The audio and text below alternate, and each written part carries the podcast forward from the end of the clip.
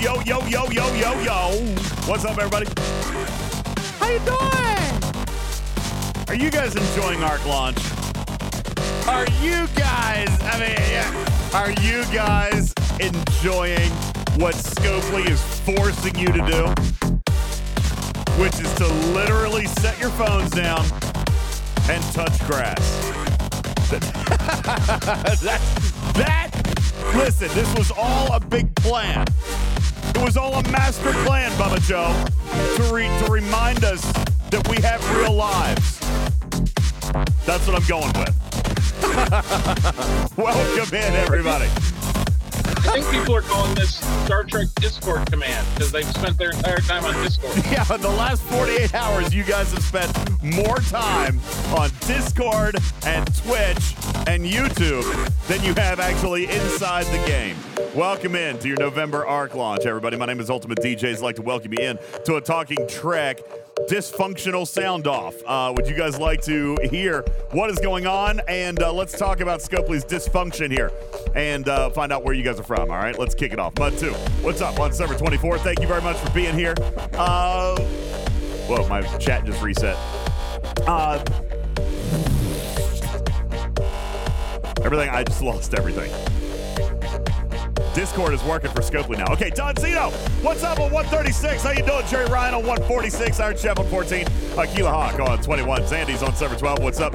Uh, J T Bob on one fifty-six, Aiden Games on fifty-three, Eddie on fourteen, Darby on seventy, Killer Angel on European one thirty, what's up? Jace on forty-four, thank you very much. Divine on one sixty-four, Mutsu on twenty-four, Johnny five on forty-four, Wolfwood on server forty-nine, Thad and Thorn on fifteen, Pyramir on one eighteen, what's up? Here no more on server ninety-six, uh, Dreams on server sixty-one, Bloody oh eight oh eight on server one forty-two, welcome in. Appreciate you being here. Uh, Mike says, yo, what's up from server one seventy-eight. Thank you guys so very, very much.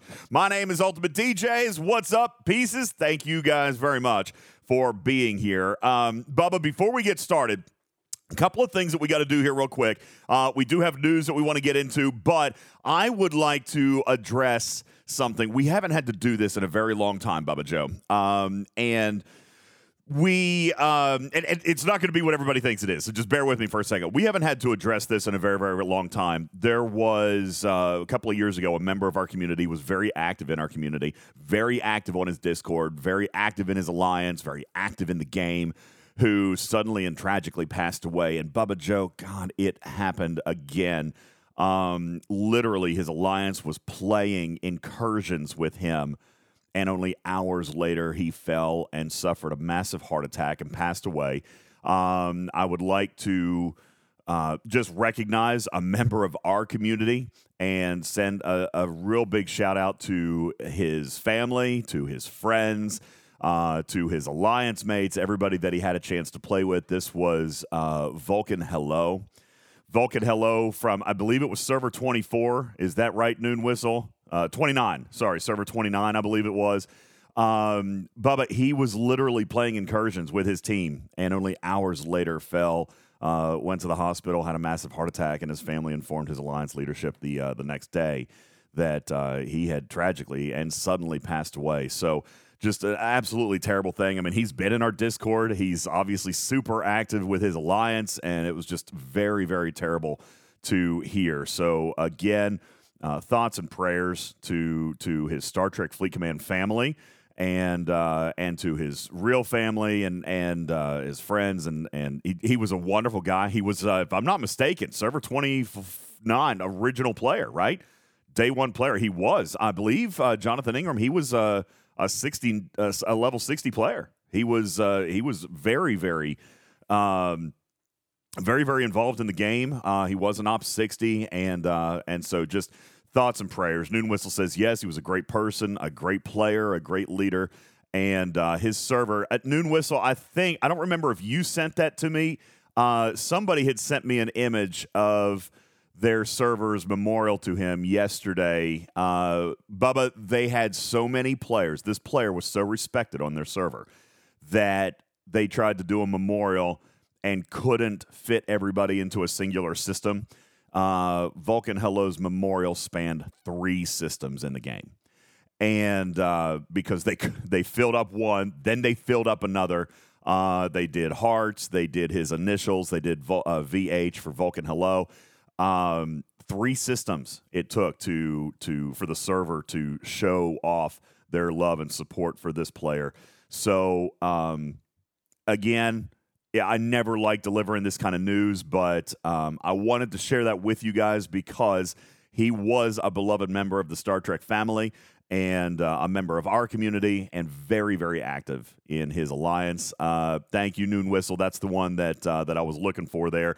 This was the first system that uh, that actually popped up, and uh, and I'll put this into the graphics room for you guys. But uh, Vulcan Hello, you will be missed, good sir. Uh, thank you so very. Oops, wrong button. Uh, thank you so very much for the uh, leadership, for the gaming experience, for the education that you shared with your team, and just being a good human, uh, which is literally what everybody has said about you, was that you were a great human. Thank you so very much. And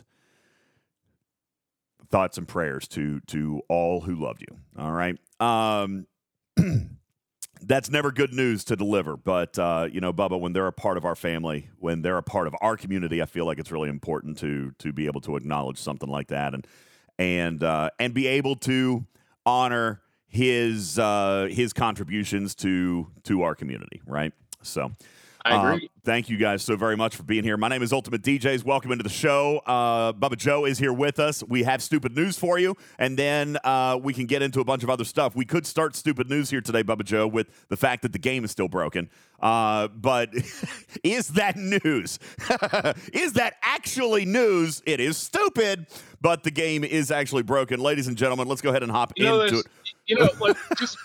If you'll, if you'll indulge me, sure. There's a uh, there's there's there's a there's a TikToker that I enjoy uh, watching every once in a while, who talks about fantasy football busts of the week. And after you've busted three times, he no longer includes you because you yeah. shouldn't be expected to do anything in the first place. So I think right now at this point, Buzz it's it. news if the game works. Yes, that is so true. I mean, it feels like every bug that we've experienced in the past year has resurfaced. All right. Al, uh, Alba says, have they figured out what's going on? I mean, y- yes, kind of. The problem is they broke a year's worth of stuff in a day. Now they're going back to try to fix a year's worth of stuff. And and what we didn't know yesterday, Bubba Joe, was that territories were broken. Why didn't we know that yesterday? Because nobody had a territory. All right. But now we know the territory takeover nodes aren't working. All right, you can't go into a territory. You can't sit on a capture node. I mean, it it's literally if they could have broken it, they did. And it and it's it's it's not funny. It's not funny. But you know what is funny, Bubba Joe? We've seen this. We've seen this several times. You know what this is? This is I, I know shorts, it is kind of funny, but we have seen every single one of these bugs. Does anybody have deja vu going on? Does anybody have deja vu? Because I would love to play a game. Blue Mandalorian could probably do it. Jules Verne could probably do it. There's a couple of you. I, I even wonder, maybe Joker could do it because he's kind of a grumpy guy. I wonder if we could play a game, Bubba Joe, and pin the bug on the month. Because I... Bubba, this is true. Every bug that we have seen in the last twenty-four hours is actually attributed to another Arc Launch that happened in the year twenty twenty-three. Do you believe that? Do you please? I do not believe that. You don't believe that? Dang on it, Bubba Joe's no. right. Because these bugs extend back into twenty twenty-two as well. and, and not only that, and not only that, we've got we've got we've got bugs of bad coding of oh, look, you're O P sixty-one. That means this thing's just going to disappear because you're no longer O P sixty. That's right. Uh, the Cerritos events, a lot of events targeting, uh, have just like they have every single genera- uh, generation. All right. They did the same thing with G five. Events were only targeted up to fifty. So when you went to fifty-one, you didn't I, get events anymore. I'm, I'm talking about refinery redemptions. Oh, that's great. Yeah. Refinery redemptions are gone. Uh, Bubba, I understand that your Cerritos Wednesday events are not popping for you. Canine Tooth, you guys are missing yeah, your Cerritos. Care. Well, he doesn't. I've got I've got the three notes max. What else am I going to do on Cerritos Wednesday? What yeah. else? I'm going to earn some more G formats? This, you're right. This is the bug anthology arc, everybody. This is pin the bug on the monthly arc, okay? This one is, it is the best of. Every bug from the last twenty-four months has actually popped up here. Uh, Shizman says, this is truly an anniversary-style event. It is! Congratulations. We're going to remind you of everything we've barked over the last twenty-four months. It's, it is crazy. Jedzia says, so this is an intentional recap of all past books. It is definitely not intentional, but it is kind of proving to be a very accurate summary, synopsis of what has happened in this game welcome, for a long time. Welcome to your five-year anniversary. Welcome to the five-year anniversary is daggone right. This is Star Trek Fleet Command. Aren't you guys excited? Uh, we have stupid news. God. That was the stupid news. I don't think we could get any better than that, Bubba Joe. That was actually perfect. Ladies and gentlemen, it is time for your stupid news. Let's get into it. Stupid. Oh, God. No. So bad. News. News. News. News. Oh.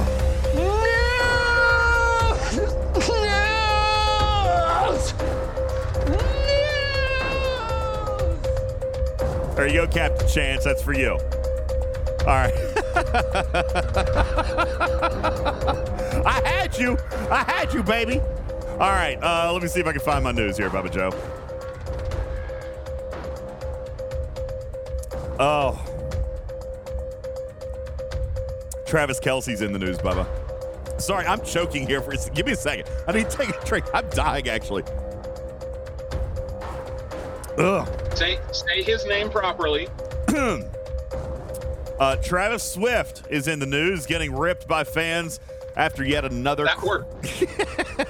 after getting uh, yet another quiet game in performance numbers. Bubba Joe, Taylor Swift was not in attendance, and apparently, this is starting to become a thing that fans are noticing. Apparently, without Taylor at the game, Travis's numbers seem to plummet quicker than the average bank account of someone who purchased Eras Tour tickets.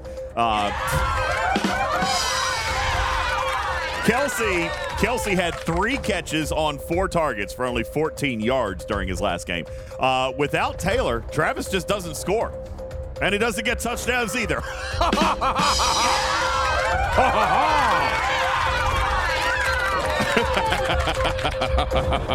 Thank you. Thank you very much. Nearly thirty thousand pounds of dino. This this one hits close to home, Bubba Joe. This one actually has me worried. thirty thousand pounds of dino nuggies have been recalled because they may be contaminated with metal shavings. Honestly, yes, dino nuggies. Dino nuggies. Guys, I just ate a bowl of what dino nuggies the other night. You guys watched me eating the what dino is- nuggies. What is this? Halloween candy? You don't know what dino I nuggies what dino- are? I know what dino nuggies are, but this sounds like a Halloween candy scare, not something you'd put into frozen food. Yeah, metal shavings are in the dino nuggies. thirty thousand pounds are being recalled, um, although some people... Bubba Joe saying they really shouldn't bother with a recall because the metal pieces don't actually make these any worse for your health than they already are. So, uh, yeah, I know. Rhino says, wait, what brand? I was going to make them tonight, and I don't want to die. Uh, it, I didn't write down the brand. I just wrote down Dino Nuggies. Isn't there only one Dino Nuggie? Listen, if don't cook them is Tyson, and Honey says it was Tyson. There you go. Listen, here's how you know, okay? Don't cook them in the air fryer. Put them in the microwave. If your microwave explodes, you shouldn't eat them. Okay? don't, don't do it that way. Uh, quality over quantity today, Bubba Joe. I only have one more story. A group of a group of fifty-five Germans vacationing in Mallorca, Spain, this past month recently set a new world record, Bubba, for the most number of beers drunk in a period of three hours, which was one thousand two hundred fifty-four. one thousand two hundred fifty-four beers divided by fifty-five Germans equals roughly twenty-three beers per person over the course of a three-hour period. Yet somehow, ladies and gentlemen, these guys held no comparison in any way, shape, or form than Emperor Echo on Arc Launch Day. Ladies and gentlemen.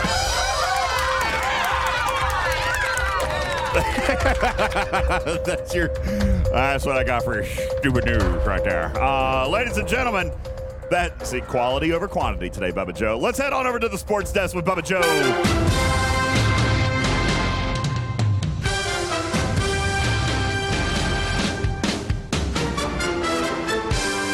What's going on in the world of sports here today? Well, in the world of sports, uh, the Arizona Cardinals are uh, having a little bit of a rough time. Having a little bit of a rough time, but things are starting to look up for them. They are about to get their, I'll use this in quotes, franchise quarterback back, Kyler Murray, yeah. and their uh, above-average running back of James Conner. They might both be able uh, to start playing, start starting for the team again, which, mm-hmm. you know, has... Ha- could not do anything but possibly help. So now, instead of getting blown out by thirty, they might only lose by twenty. Yes, ladies and gentlemen, the Cardinals are back.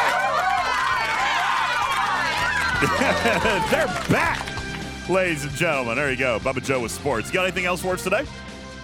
I do. The Chicago Bears. You know, I I like it when we're focused on the N F L. You know, that's, that's a lot more fun Bears. than some of these other sports. The Bears. The Bears. The Bears. You know, the team that Aaron Rodgers owns. Um, the Bears signed their new defensive lineman, Montez Sweat. Do you know where uh, Montez Sweat came from? I actually don't. Uh, he was part of the uh, Washington Commanders selling off their entire team. Uh, oh, they sold, yes. They traded like uh, six players for a bag of magical beans. Great but, uh, um, magical beans. But Montez Sweat was one of those. They traded him to the Bears. He signed a massive four-year, ninety-eight million dollars contract. I, I I could play N F L for twenty-five million dollars a year, don't you think, D J? I mean, I would, I would probably be down for something like that. That's a pretty good contract. I, I, I would suffer some pain, I think. Yeah, I think so. Uh, this seems like a lot of money. But uh, ultimately, ultimately, it makes sense because you have to compensate for the fact that he is playing for the Bears. The Bears! Yes. There you go. He's sacri- sacrificing his well-being by being there on the Bears. Ladies and gentlemen, uh, that is your stupid news. Welcome into the show. My name is Ultimate D Js. Appreciate you guys all being here. Yes, ladies and gentlemen, that is... The uh, that is the sultry sound of Bubba Joe back there. Yes. All right, Bubba. Let's go ahead and let's go ahead and take care of this. The last time Bubba Joe and I had had a boxing match, uh, we got something amazing out of it. Okay. Now, not necessarily the fight itself. All right, which was was funny. We laughed about it the next day. But this was born. You, you had- are wrong. Just sit down and be wrong. You are wrong. This was born on the last uh, heavyweight bout. World Championship title match between Bubba Joe and myself. Uh, I, I haven't gone back through last night to look for any uh, to look for any signature sound bites, but Bubba Joe and I went at each other last night. Now I'll tell you, we talked a lot this morning, and and obviously a lot of it was. Uh, Arc Launch, and we were very passionate on our points. This is one of those scenarios, Bubba, where where I think we can kind of realize at this point. You're not going to change my mind. I'm not going to change your mind, but let's be very objective about it. Let's point it out because you know what we saw last night? What we saw last night was that there were a ton of players, ton of players that agree with you on your position. There were a handful of players that agree with me on mine. I wasn't completely alone, but it's pretty lonely over here, Bubba. All right. Um, this is one of those scenarios where I may, in fact, have to sit down and be wrong. But for some reason, this doesn't feel as bad as some of the other garbage that we've seen, right? Like, I mean, maybe it's not as good as it could be, for sure, but it's definitely not the worst thing I feel like we've ever seen, and I see a path of progression for it, but Ripper was also very much in your corner last night and saying, listen, it is about experience. It is about what it feels like to the people engaging with it right now, like, D J, with all fairness, like you can say how great it looks all you want, but until you're the one playing it, you can't experience it. That's a fair point. We're going to talk about that coming up a little bit later. But yes, Bubba Joe is here. I love him. He's my brother, and and he's not running out, and we're not breaking up. He's still he's still my man crush. All right, but Bubba, everything is fine, and we are going to talk more about that today. We are going to go down that path because what we both agree to is that something needs to happen, right? What we both agree to is that the feature is not perfect. What we both agree to is that it deserves conversation and deserves representation within the community. It is a big new feature. And at this point, in my opinion, unfortunate that it doesn't affect more players than it does. How, how many people did we say, Bubba Joe, breached into sixty-one last night? It was like twelve hundred or so players galaxy-wide. No, it's not twelve hundred. I thought it would... To, at, Arc to, Launch, at Arc Launch, there was approximately seven hundred sixties. Oh, I, I know. I can't imagine that people blitzed from fifty-nine to sixty-one. I I thought it was a bunch. I thought Ripper said... Oh, okay, never mind. I'm sorry. I'm sorry. I thought I thought Ripper said it was more than that. So there's there's fifty sixty-twos. We have five hundred fifty sixty-ones. All right, so roughly six hundred then, Bubba Joe. So literally almost everybody who was at sixty pretty much took that jump. Uh, for some reason, I thought yes. It was more than that. Um, nonetheless, it's a very small percentage, right? An extremely small percentage. So um, does it deserve I, I as much time as we're giving it? Yeah. I think it does. Well, so I, I think if this was, if they had done what you were hoping for, right, and rolled this feature, and we're just talking about hazards, to G four and G five, I think you would have had just as loud of an outcry. If they rolled exactly what they rolled out, okay, and we can talk about the numbers, to G four and G five, players would have been just as upset and just as, why the hell would I engage in it? Maybe so. And that's what Ripper said to me. That's what Ripper said to me was like, man, listen, until you're there, be careful about being so assertive with your position. I mean, again, there it, there is always a difference, Bubba, in looking at something on paper and in, in you know, versus practicality, right? In application versus design. Um, and, and that was even something you and I were talking about earlier this morning. Like, listen, okay, okay, Bubba Joe did make a concession that maybe the design of this isn't the worst thing in the world. But what do we usually come back to, Bubba Joe? Design, one thing, implementation, totally different. And this is where I think it, when we when we calm down and start talking to each other about pros, cons, and actual math, we actually came to an agreement and said, okay, yeah, uh, so what is missing here are the pieces to make it tolerable. What's missing here are the pieces to make it playable, uh, whether they're paid or grind or anything, but there are pieces missing. So what they did is they just kind of launched the the fire and didn't give you a, a fireman's suit, you know, right? Like they didn't give you a fire hose. They were like, okay, here's this, here's this big apartment building.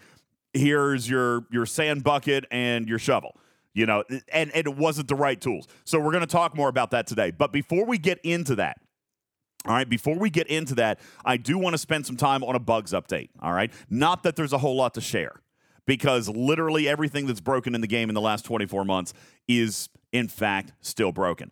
Bubba Joe, I don't even know that we could accurately go down the entire list, but I'm going to try, okay? Just that, just in case you have been gone for the last twenty-four hours, just in case you signed out yesterday and said, okay, I'll be back when the game is fixed and no one has called you, because the game still isn't fixed, all right? I'm looking for I'm looking for this list. One of the moderators put together a great list. It's super long!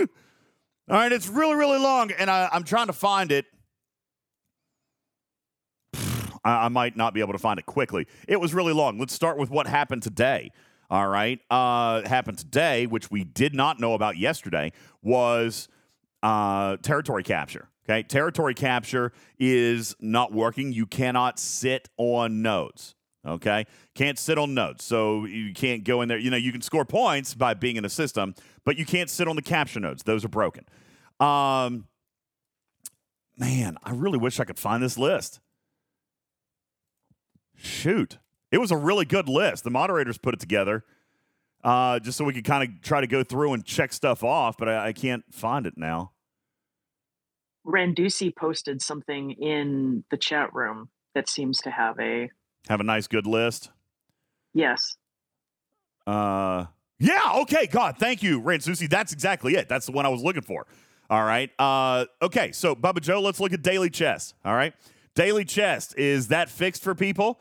Uh, or are you still okay? Daily chest. That one actually we can check off the list. Okay, I can see my dailies now. It doesn't give me Ops three, and the top row of banners are there, okay? This is what we were talking about last night. After Event Reset, Bubba Joe, the top row of chests were missing, and you had that Ops three to unlock, but it was an overlay, so you could still do the dailies. This is what was bad. This is what was bad about that, Bubba Joe. You could do your dailies, right? You could do the dailies. You could collect the dailies. Now, first of all, come on, people. Ultimate D Js University one oh one says don't collect your dailies until after Event Reset. However, however, a lot of people do that, Bubba Joe. Tell me what happens when you when you collect a daily.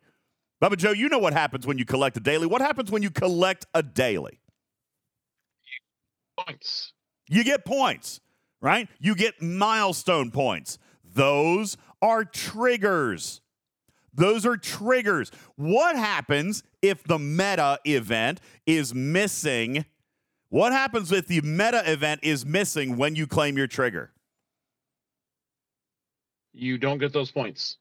The trigger falls into the void, falls into the ether. The trigger never occurs. We're dealing with that today, Bubba Joe. People who collected dailies, the chests weren't there at the top, and so now they can't collect their daily chests. Okay? There were so many things wrong with dailies yesterday, so good to see that that's fixed. By the way, scrapping, that seems to be fixed, all right? They they got the ship reattached to the scrapping module. That is good news, okay? So it's not like they weren't doing anything yesterday, Bubba Joe, okay? They were working. They got the dailies fixed. They got the scrap bug fixed. Capture nodes, error messages, ironically, which are error code five. Happy five-year anniversary, everybody. Error code five, which no one even knows what that one is. Okay? Has anybody actually identified what is error code five? Because I actually haven't figured out what error code five is. Anybody know? It's popping up in my game about every seventy-five to ninety seconds, but I can't nail it down to a specific incident. I can't nail it down to an action. I don't know what it is. I could be sitting here, Bubba Joe, doing absolutely nothing. I could be doing nothing and get error code five. Like, I wouldn't be surprised if it just pops up on my screen here at some point today during the podcast. I don't know what error code five is. Okay? Uh, there are various warp systems that you can't fly into, specifically down in Origin space. Yesterday, I was made aware and shown video of four different territory capture systems where you couldn't warp into them. No idea. Um, we've got the psychedelic swirls in the Voyager system. You know, this is so terrible, Bubba Joe. Yesterday, I didn't know yet. All I knew was that I was low on Voyager stuff.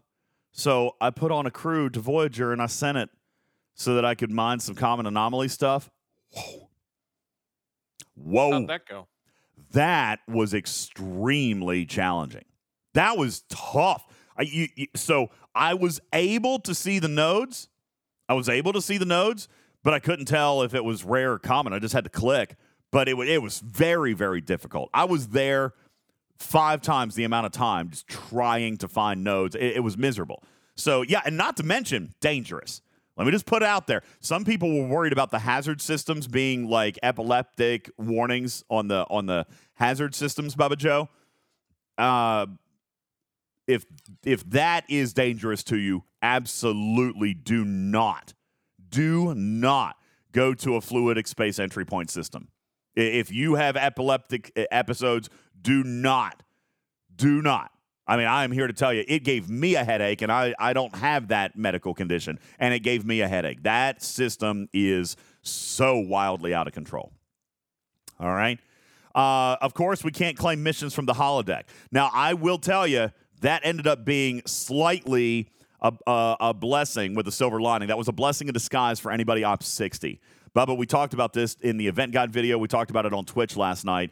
Um, just in case anybody has missed, because we've done so much content, if you're an Ops fifty-nine or a sixty and you're planning on pushing to sixty-one, don't do the missions yet. All right, if you're planning on sixty-one and you haven't done it yet, Bubba Joe, uh, the reason that we're saying that to people is because of an event that once you score in it, it will lock. All right, and that is the Complete New Missions event. All right, right over here, the Complete New Missions event uh, in your events tab. For the for the rest of us, it feels really weird. It feels really weird because it's just speed ups, which is very odd. This event usually pays well. This event usually pays decent, Bubba Joe. But speed ups? What? That's weird. And that's what everybody saw. Okay, that's what everybody saw. However, here is your warning or your strategic clue or hint, if you want, okay, is that um, if you go to Ops sixty-one, this event will roll over. That is, Bubba Joe, if you haven't scored a point, right? Because that's what happens in any event. If you score a point, then it locks. Okay? So the fact that the missions aren't out right now is actually a little bit of a blessing in disguise. Casey Jones says, I still can't do the missions. And I get it. That's good. That's actually a good thing. That gives us time. That gives us time to get the message out there for our V I Ps in, in your alliances. Even if they're fifty-nine, even if they're sixty, and they're going to do sixty-one later. No, Ransusi, that's not it. These speed-ups will convert to Sigma speed-ups. Okay? These speed-ups will convert to Sigma. And even though it's still a very paltry amount of those, at least, Bubba, I'm reminded of a dozen currencies that we look at and we laugh at the valuation that Scopely puts on them. Um, A T A refresh tokens were one. Do you remember those? and and the away team's assignment speed-ups. The premium put on those things by Scopely was absolutely shocking. Right, like they just, uh, what was another one? The premium that they put on those new faction premium or the faction elite recruit tokens. You remember those, Bubba? Uh, does anybody even remember? There's a long lost thing. Yeah, right. But when they came out, when they came out, Scopely said that those things were worth like one hundred dollars for like five pulls. It was crazy. Okay, crazy. Um. And here is another example. Now, unfortunately, at this particular point, Bubba, Scopely does control the economy on Sigma speed-ups, okay? They do. They have changed Sigma speed-ups. Instead of three hundred Latinum for one day, Bubba Joe, do you want to you want to rip that Band-Aid off for, for our G five and down audience? Sure. Yeah. three hundred Latinum so in- for a twenty-four hour speed-up for all the rest of us. Yep. And I get to pay one point five million Latinum for a one-day speed-up. three hundred million to one point five million. No, three hundred, not three hundred million. I'm sorry, I spoke. three hundred, three hundred Latinum for a twenty-four hour speed-up. three hundred goes to one point five million for a twenty-four hour speed-up. Graduated says, but why? Yeah, good question. Why? Who knows? I don't know. Okay. Who knows?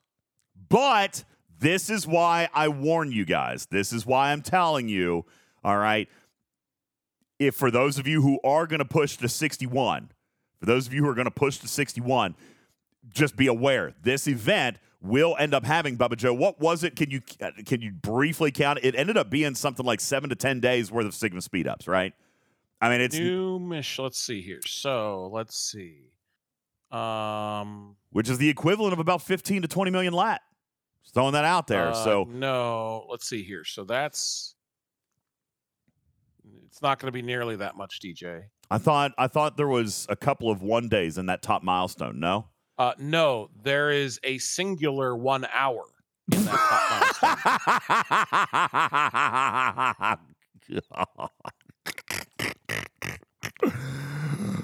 So what is there in the entire event? Maybe twenty-four hours worth? Let's see. One minute. Uh, How much is a one? Six do- minutes is seven minutes. Plus twenty minutes is twenty-seven minutes. Oh, my God. An entire uh, month-long event's going to give him like ten hours worth of speed-ups. Is going to give me one hour and forty-two minutes. No way. Are you serious? The entire yep. event has one hour and forty-two minutes worth of speed-ups in it. There's some old-school speed-ups in there as well, but of the new speed-ups, yes. This entire event has one hour and forty-two minutes worth of Sigma speed-ups. Yes.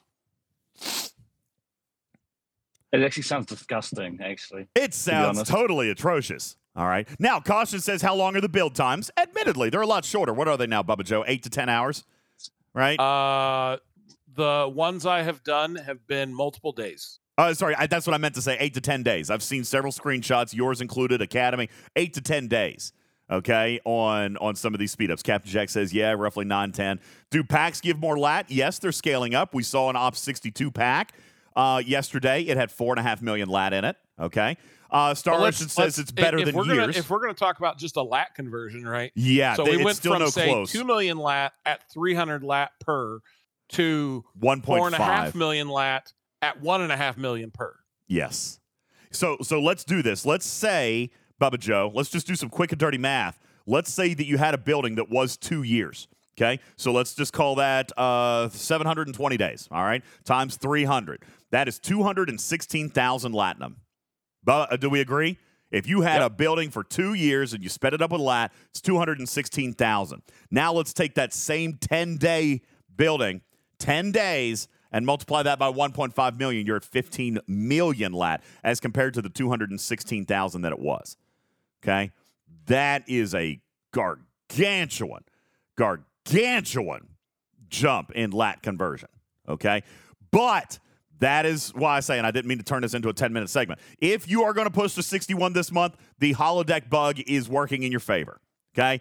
Because there's an hour and forty-two minutes worth of very, very, very expensive speed-ups that will flip over into that event once you go to sixty-one, as long as you have not done a mission.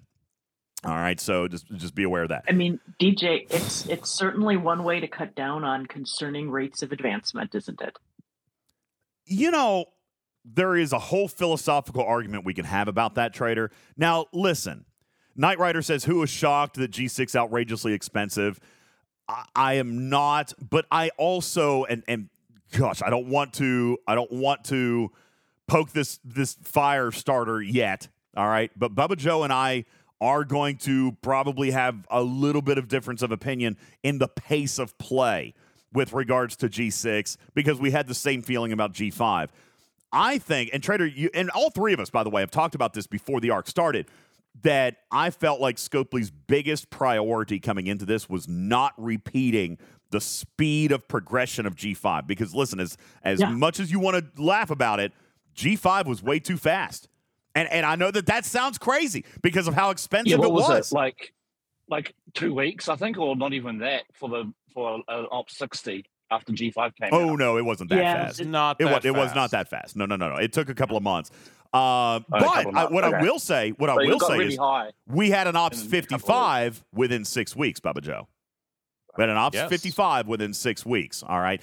Scope- and, and players outpacing the, the faction ships that they could actually get to. Yes. yeah. Yeah. So I do know that Scopely did not want a repeat of that. They did not want an Ops sixty-five in the game in the next six weeks. They did not want an Ops sixty-five in the game by the end of this month. Okay, so even by the end of the year, they don't want that. All right, I mean, and and, and we've talked about this now. Bubba Bubba will concede a little bit uh, on this particular point, and and Trader I think will agree too. We've talked about how bad monetization has been this year, right? They've talked about how bad. Oh, absolutely. The, the they're selling garbage. Why? Because there's nothing left to sell. Their product lifespan was shortened by their inability to control the economy at the beginning of G five, okay? Now, I know a lot of players are, are going to be fussy at me. Let me progress at my own pace. Guys, there is a danger to that, all right? And I'm, by the way, I'm not defending, all right? I'm explaining. There's logic here. What we have had in the year twenty twenty-three is a direct result of them running out of development lifetime cycle, all right? Running out of development life cycle. If they effectively control the pace of progression here at the beginning of G six better than they did at G five, then it is not going to result in as many crap crimes or crap monetization down the road. This product, again, Bubba Joe, needs to last two years. If we've got somebody who's halfway through it in six weeks, we are going to run out of time again. So I understand their need to control it, but I think there's better ways to do that than a lot of what they've done. And this Latinum thing is kind of crazy. But on the other hand, Bubba, we have talked a lot about it. Maybe we've been too vocal about it. You know, there was that quote that we had from you just a couple of weeks ago. I donated, what did you donate to your alliance during that one event? Something like one hundred fifty million lat? Yeah. That, wow. I bet you regret that. A little bit. Yeah. I mean, lat has been, lat has been something that we've all talked about. Even on my account, you guys have made fun of me. I'm not, I'm not a whale. I mean, I do spend, I'm a dolphin, but heck, I'm sitting on thirty million. I'm sitting on thirty million, and that's way too much. I mean, that feels like a lot. All right, so they are taking steps to control this. I know that it's going to give us some sticker shock. I don't know if this Latinum thing is as much greed as it is trying to course correct how much Latinum they've given away over the last couple of years, and and and you guys can't use it. This could come back to a, a, a conversation, Bubba, where you talk about concentrated Latinum, for example, right? Where you... Uh, You say, I have too much of it, I could never spend it all, right? And then they came out with bribe events, which, by the way, were stupid. You earned nothing. You didn't get anything other than event points. You were literally tossing away your Latinum just for an event placement for an event that might have given you fifty uncommon material. It, it was stupid, but people engaged with it because it was a way to dump the excess. And I Correct. wonder... I wonder if we're seeing that reflected here with the cost of these speed-ups. Is it going to be a problem later? Maybe. I, maybe. I don't know. I think we need to give it a little bit of time to see how many of these speed-ups they pay out in a month. But looking at your monthly event where it's got an hour and forty-two minutes in it, that's actually a little bit concerning to me. Just a little bit. On the other hand, Bubba Joe, you have extraordinarily powerful ships. You have extraordinarily high-level ships. How many, this is going to crack you guys up because I'm, I'm willing to show you as well, how many thirty-minute speed-ups, repair speed-ups, how many thirty-minute repair speed-ups do you own? Oh, my goodness. Yes. See, these are um, pieces of the economy that they have, that they have. thirty-minute? thirty-minute. It's only eighty-five thousand, D J. Oh, daggone. I was close. I've got fifty-eight thousand. Surtail has seventy-one thousand. Here's, here's the point that I'm making. This currency change has been an opportunity for them to break off from the previous economy and now start to course correct some of the things that they've done wrong, which is a lot. It's a lot. Okay? But we are going to start to see that. We're going to start to see a little bit of that course correction. Should anybody have fifty-eight thousand speed-ups? No. What's the value of a speed-up if we've all got hundreds of thousands of these things? All right. And and by the way, I'm not saying that we can't stockpile. I'm fine with that. But there comes a point when a stockpile becomes excessive. Bubba, I mean, is there a point? It might not even be, we might not even be there yet. But do you really, do you really think that it's your right to possess? Well, I mean, it is your right. But are you doing yourself any favors by having one hundred thousand thirty-minute speed-ups? I'm not trying to accumulate that. Exactly. That's the point. They've just messed up that economy. And obviously, I don't think that they're scared. I don't think that they're worried about repair speed-ups. I don't think that we're, Bubba, I don't think we're worried about that. But they are trying to, right, Trader, control progression. It it will Absolutely. highly depend on what the G six ships look like and how many speed-ups you get there. For sure. Absolutely it will.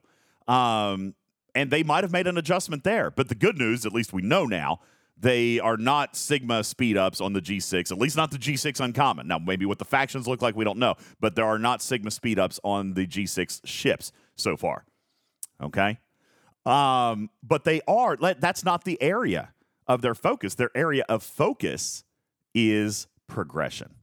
And I think that they're going to try to do more control over that speed And that's going to feel bad to some people because we're used to moving at a certain pace. But, Bubba, even though you're frustrated with certain speed elements already in the game, do you agree or disagree that they ran out of stuff to sell? I don't agree that they ran out of stuff to sell. Okay. I, I will concede that they uh, ran, they they had run out of ideas. Okay. Of how to progress. That's fair. That's extremely fair. That's almost the same thing. You know what? That is almost the same thing because you and I actually had a meeting with one of them uh, here like a week or two ago, and we gave him a list of like twenty things that could be interpreted as decent monetization that could be introduced into this game. All right? Because, by the way, it's probably a small violation here, but they came to us and said, hey, listen, if you were going to, you know, sell something, what would it be? All right? Now, we had a choice to make right there, guys. We had a choice to make. We could say, oh, figure it out yourself or don't sell anything, and we could have continued getting the same monetization that we've been getting. All right? Or we could have at least guided them in a direction that for, for monetization of stuff that isn't offensive, right? So don't get too fussy at us. But but that's just it. The revenue dried up from progressive progressive-based spend because people got it there too fast.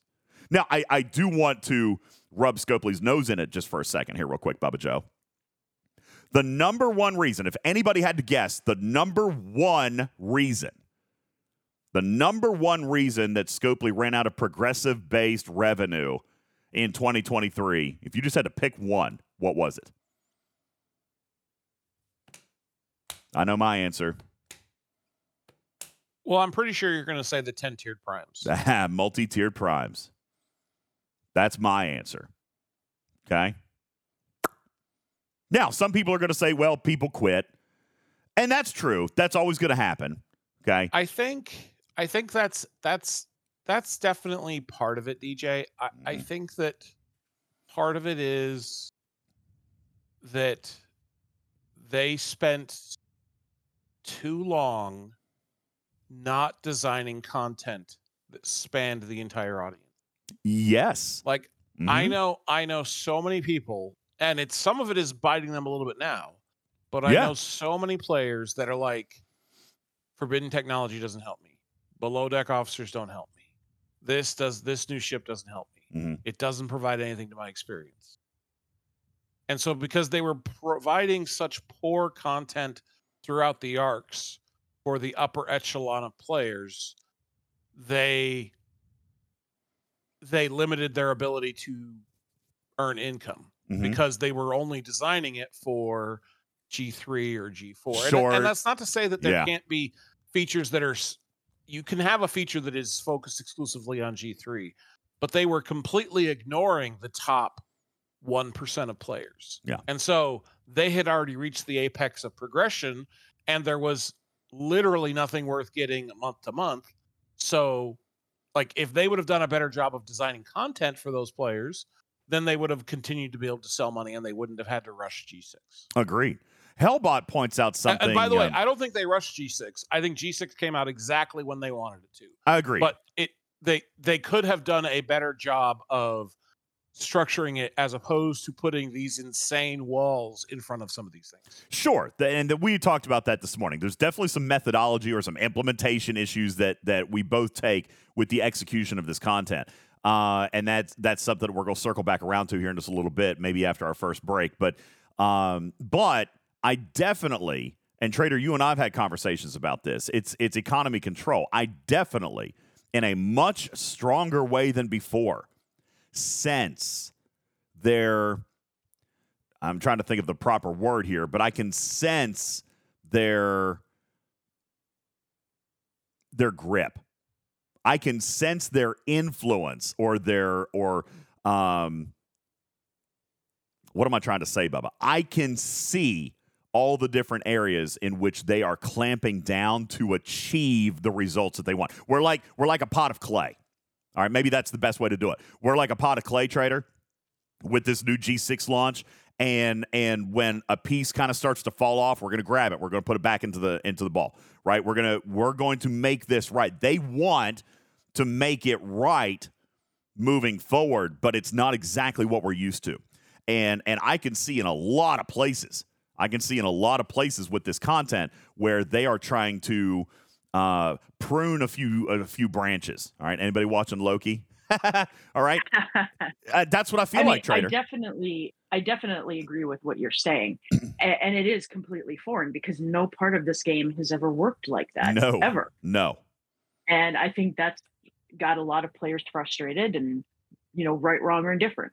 It's yeah, the outcome of what they've historically they have done created this culture. Absolutely, they've yeah. created this culture. So, so we've got to try to to be cognizant of that effect. I do believe that G six is going to feel differently, and that doesn't necessarily have to be a bad thing. If if and this is the big if, right, Bubba? They have to balance, and this is what you were saying last night, and what Ripper was saying last night. They have to balance uh, player expectations with their own goals, all right? And that means there's going to have to be some give and take. They're going to have to give you guys a couple of a couple of, of leniencies. They're going to have to give you guys a couple of uh, steps to move in a direction you want to go. But I think a lot of that comes down to effective communication as well, right? Hey, community, we're doing a couple of things different, and we don't we don't ever get that. Excuse me. Now, speaking of communication, let me do this real quick. Uh, Echo just posts an announcement, and I'm reading it. Um, Bubba, I, I love Echo. He is a friend. He's a friend. We talked yesterday. I know that he is not feeling well. All right, and I don't mean sick. I mean, he his words to me were he was disappointed. All right, and and I don't I don't think that that would shock anybody. All right, I I don't think that shocks anybody. Um. Especially when he is the face, right? He's the spokesperson. I feel really bad for Echo today. All right. And I know you guys like to make a lot of fun about the communications, or I'll get back to you guys. A lot of this, and Bubba will tell you firsthand, a lot of this is what he's allowed to say and not allowed to say. Okay. There's a lot that I bet Echo wishes he could say.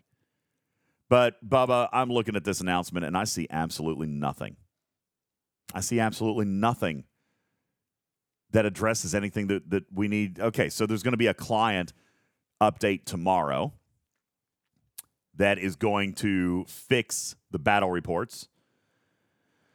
But sure, it says nothing, but don't we often ask for That's communication true. to at least acknowledge, That's acknowledge true. that there are the issues? That's true, so absolutely. He is doing what we have asked. Yes. So... I, I, I'm not, yes, I'm not knocking that in any way, shape, or form. You're absolutely right. Yeah. He made an announcement, and I guarantee he pushed for this. I guarantee he pushed for this because we were talking about it yesterday. They're acknowledging the issues. The problem that I have is not with this communication. The problem that I have is with engineering because, Bubba Joe, we see no fixes here. Okay? Ripper described the state of the game yesterday as, uh, what did he call that, a, co- a code zero? Do you any yep. of you guys in the industry, is that what it's called, a code zero? Yes. Okay. He called this a code zero, as in there should be every coder, every engineer, every developer, everybody who has anything to do with any of these bugs around the clock, or at least double shifting, overtime, get it fixed. Yeah. Okay? Basically, all hands on deck. All basically. hands on deck, right? Code blue from the medical world, a war room scenario from the military world, a major incident. Call it whatever you want. A code brown from the parenting world. Yeah, there you go. Yeah, ew, gross. All right, with a side of with a side of peanuts. Okay, I I look at this, Bubba Joe, and and I'm not. And and by the way, in fairness. Okay, NACAR says, well, there's a patch coming tomorrow, so I wouldn't say they're not doing anything, but that's going to be forty-eight hours before we really see the first tangible repair done to what has been a catastrophic launch. And me personally, as a consumer, I'm kind of wondering if it's enough. I don't feel like this is good enough to me. Not from a communication standpoint, because, because Aaron, you're right. We've asked for acknowledgement. He gave it. It should have been yesterday, but nonetheless. But I don't feel any sense of urgency from engineering. I don't feel any sense of urgency from, from U I or client experience. or or the dev team. I don't feel that sense of urgency. You know, now Roger says they can't help the App Store review time for a patch update. That is also true. However, we also do know that there is an emergency app review available from both stores that takes only two hours. Okay. Now, I'm sure it might cost a little bit of money, but it's still there, Bubba Joe. It's an emergency protocol for emergency app review. Apple and Google both have it. Sandra says it costs a lot. Well, what are the, what are they costing themselves right now? What are they costing themselves right now? Mud says, have you bought any packs yet? You know what? I can actually honestly answer that question, Mud. I have not. I haven't. Now, that's not to say that I won't. I'm not committing to that because there might be something that they like. But no, I'm not. Yeah, I'm exactly the same way. Surtail says I'm in a holding pattern. I am. A, I agree. I'm in a holding pattern. All right. I'm in a holding pattern. It's not that I'm not going to spend. It's not that I refuse to spend. It's not on principle. I'll spend if I find something. But, but there's nothing. The game's broke. The game's broken. Back to our bugs list here real quick, Bubba Joe. Oh, Battle Pass points. So this one, ha- this one's actually been fixed as well. But yesterday, the Battle Pass launched with the incorrect currencies. I don't even know. I actually, honestly, can't even explain how that happened. Honestly, I know, Bubba, you and I have a very intimate knowledge of how Scopely builds, works, their processes. Would you agree to that? Like, compared to the average player, we know more about how they operate. Sure. I don't understand how that happened yesterday. That battle pass looked like it was two or three years old, and there was like two and a half cubes in it. There was two hundred fifty blueprints to the cube in the battle pass yesterday. I don't understand how that happens. And it wasn't like an oversight on one battle pass. It was the whole generation of the game. From twenty-six to fifty, there were something like twelve or thirteen different versions of the battle pass, and the events were out, or the, the, the materials were out of whack, and the resources were out of whack, and the officer shards weren't right, and the blueprints weren't right. I, I don't... I don't actually understand how that even happened.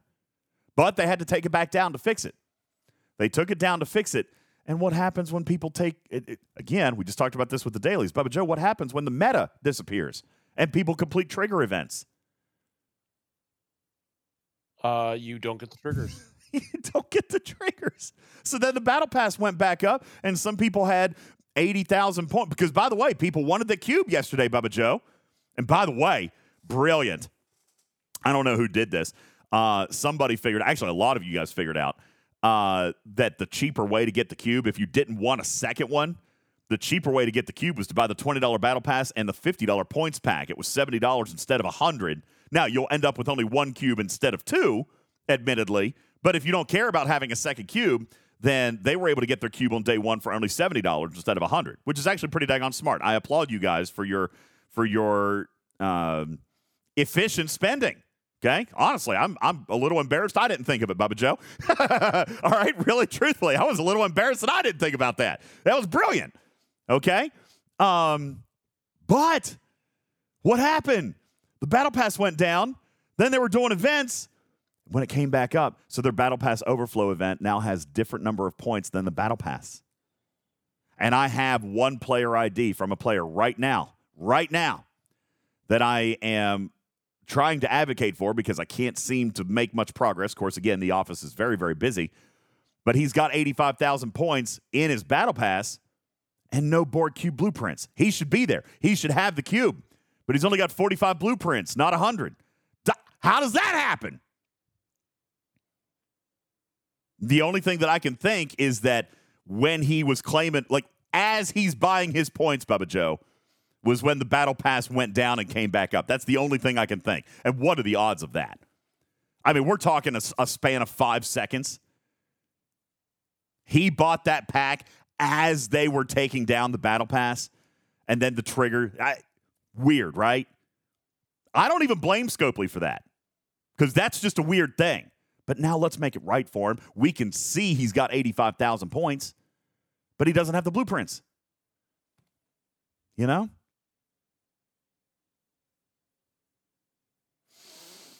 Armadas are clickable hostiles, especially over an exchange space. Uh, this this may not be a big deal. This one may not be a big deal. I don't know. Uh, possibly. I, I don't know. I think this one might be player beneficial. All right. But whatever. I, I do know we were working this uh, as a team earlier today on my server. If you can find a server whale, you remember, Bubba Joe, when you had those big nodes that had to be flipped? Same thing. There, there are armadas that are clickable hostiles over an exchange space. If you just cycle them out, uh, send a send a whale to to go and kill them, then they're respawning correctly. I don't know. There was something with the with the launch yesterday, but armadas in exchange space are clickable hostiles. If you can get somebody to kill them, they'll respawn correctly. Uh, bug update. No, no, no, Greg. You say Apex tomorrow, armadas are screwed. No, that's what I'm saying. Listen to me. If you if you can get somebody to clear them out, okay? And Hani says it sounds like the Borg change a few months ago. Uh, I think that was longer than a few months ago. That's been over a year. Um, but again, similar to like what we were talking about earlier with the bugs spanning two years, you know, to fix. But again, but again, that's what I'm telling you. If you, I don't, I don't expect that to be at the top of Scopely's priority list. If you want tomorrow to go, if you want to fix the problem yourself, you can. Okay, have somebody go and, and kill these hostiles. Okay, have somebody go and kill the hostiles, and then they will respawn correct. G five Armada chest, Bubba Joe. Probably one of the most recent fixes. G five Armada starter bundles, rather. The starter bundles mm-hmm. uh, reverted back to their original state uh, pre-enhancement. They have acknowledged that they're going to put that back. Okay, they're going to put that back, but that's not been done yet either. So if you were planning on running big armadas for starter chests, you just need to hold your horses on that because they're not paying as well as they should be either. It and and the list, and by the way, I'm only halfway through the list, Bubba. I'm going to stop there because these are the important ones, I think. But you've got corrupted account, uh, inability to log in. You've got uh, yesterday. Now, this was corrected pretty quick, but yesterday, the Battle Pass event for Lost Hostiles, that wasn't scoring. Now, they did fix that one pretty quick within like thirty, forty-five minutes. That was fine. Uh, I'm seeing a lot of you guys are getting error code five in the chat right now. Um, it, it's It's been a disastrous launch, Scopely. Um, not that I'm looking for a trophy here, Bubba Joe, but I can only think of one other Arc Launch that compares to this one, and it was the one where the game was offline for thirteen hours. Would that have been better than what we have right now? Because I kind of think it would be. I would agree with you. I kind of think it would be. The game just to have stayed offline. Now, I know you guys would have fussed. All right, oh, I can't play the game, but at least we wouldn't have had a broken product. You know, I... Ooh, I don't know, man. Is this the worst Arc Launch of all time? It's right up there. I don't know if it's number one or number two, depending on how you view emergency maintenance, right? But, Bubba, and, and I don't even, you know what? I don't even think it's fair. It's probably not even necessary. We don't need to rank this as the, be- as, as the best or the worst or the second worst or whatever, but it's bad. It, this was a catastrophic failure, especially coming in to the month where you finally had drummed up positive sentiment. Can we, we can we sell, call it the second worst because second is the first loser? Well, that'd be fine. Okay. All right. But, you know, all year we've been looking for something. All year we've been looking for a ray of positivity, some hope. You had, for this month, you had every content creator aligned. This month, you had interesting concepts, interesting game designs, whether or not they were implemented or whether or not they were fully developed, we'll talk about after the break, all right? But they had momentum. Bubba, when was the last time S T F C had momentum going into an arc. It's been a long time. It might even be, God, dare I say, T N G is the last time they had this kind of momentum. Could be. Spectre says D S nine maybe. Okay, possibly. They had momentum. They had they had sentiment. And this is what got delivered. This is why this just can't happen. I'm not a game developer. I don't work for a gaming company. I'm just a consumer. I'm just a guy who spends my money. Okay? I can't imagine any product from any company anywhere having any kind of defensible position on this product launch. Bubba, I'll give you final commentary on this particular point, then we got to take a break, and I want to come back to the Borg Cube, and we're going to come back to hazards. We've done the the bugs report. It took an entire hour. It's unbelievable. All right. It, it, it is. And don't beat up on Echo, Wolfwood. It's his job to defend it. He's the spokesperson. He's got to spin it. Okay? He's got to spin it. So, that's that's his job. I'm not I'm not mad at him for that. Okay? But this was a catastrophic failure to launch. Go ahead, Bubba. I have often been very forgiving of engineering issues because I view coding as difficult. Mm-hmm. Um, and so when there is a bug or two, you know, it's like, oh, well, this new, this brand new thing they're doing, uh, you know, didn't quite roll out the way they wanted. It's like, okay, well, I can forgive that because, yeah, as I always say, coding is hard. This is not, I mean, a few of these are new, but most of this is mm-hmm. repeats of things that they had fixed and are broken, or had updated and are now recalled back to the broken state. And that's hard to excuse. That's hard to justify as reasonable or acceptable. Um, like the like if it was if it was just the Armada chests, okay? Sure. We could say, okay, they had a little bit of version control issues. They started updating the version that was from the beginning of the month, not the middle of the month. Made a little mistake, it'll be it'll be fine. But there's so many things they broke. Yeah.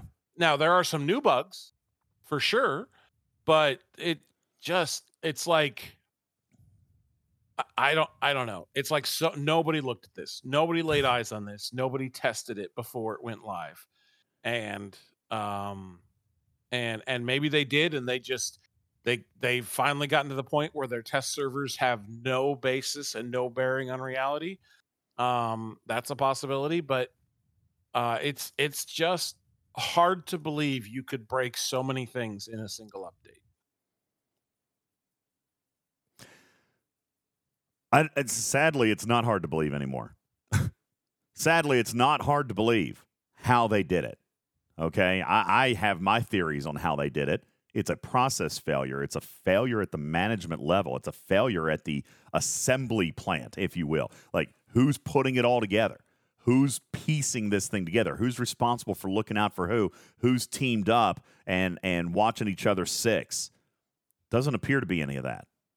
There doesn't appear to be any of that. And and I find that to be a, a process and a managerial failure. All right, I don't I don't blame Live Ops. I don't blame the guy who fixed the Armada chest last month. I don't even blame game design. This is this is a how are we gelling? How are we vibing? Let's work as a team kind of thing. There's no team play here. None. Everybody's checking off the boxes and going home at five o'clock. There is no sense of I, let me rephrase, this is a personal opinion. I do not feel a sense of pride about making sure that the product well, is is right. I don't I wanna feel offer it.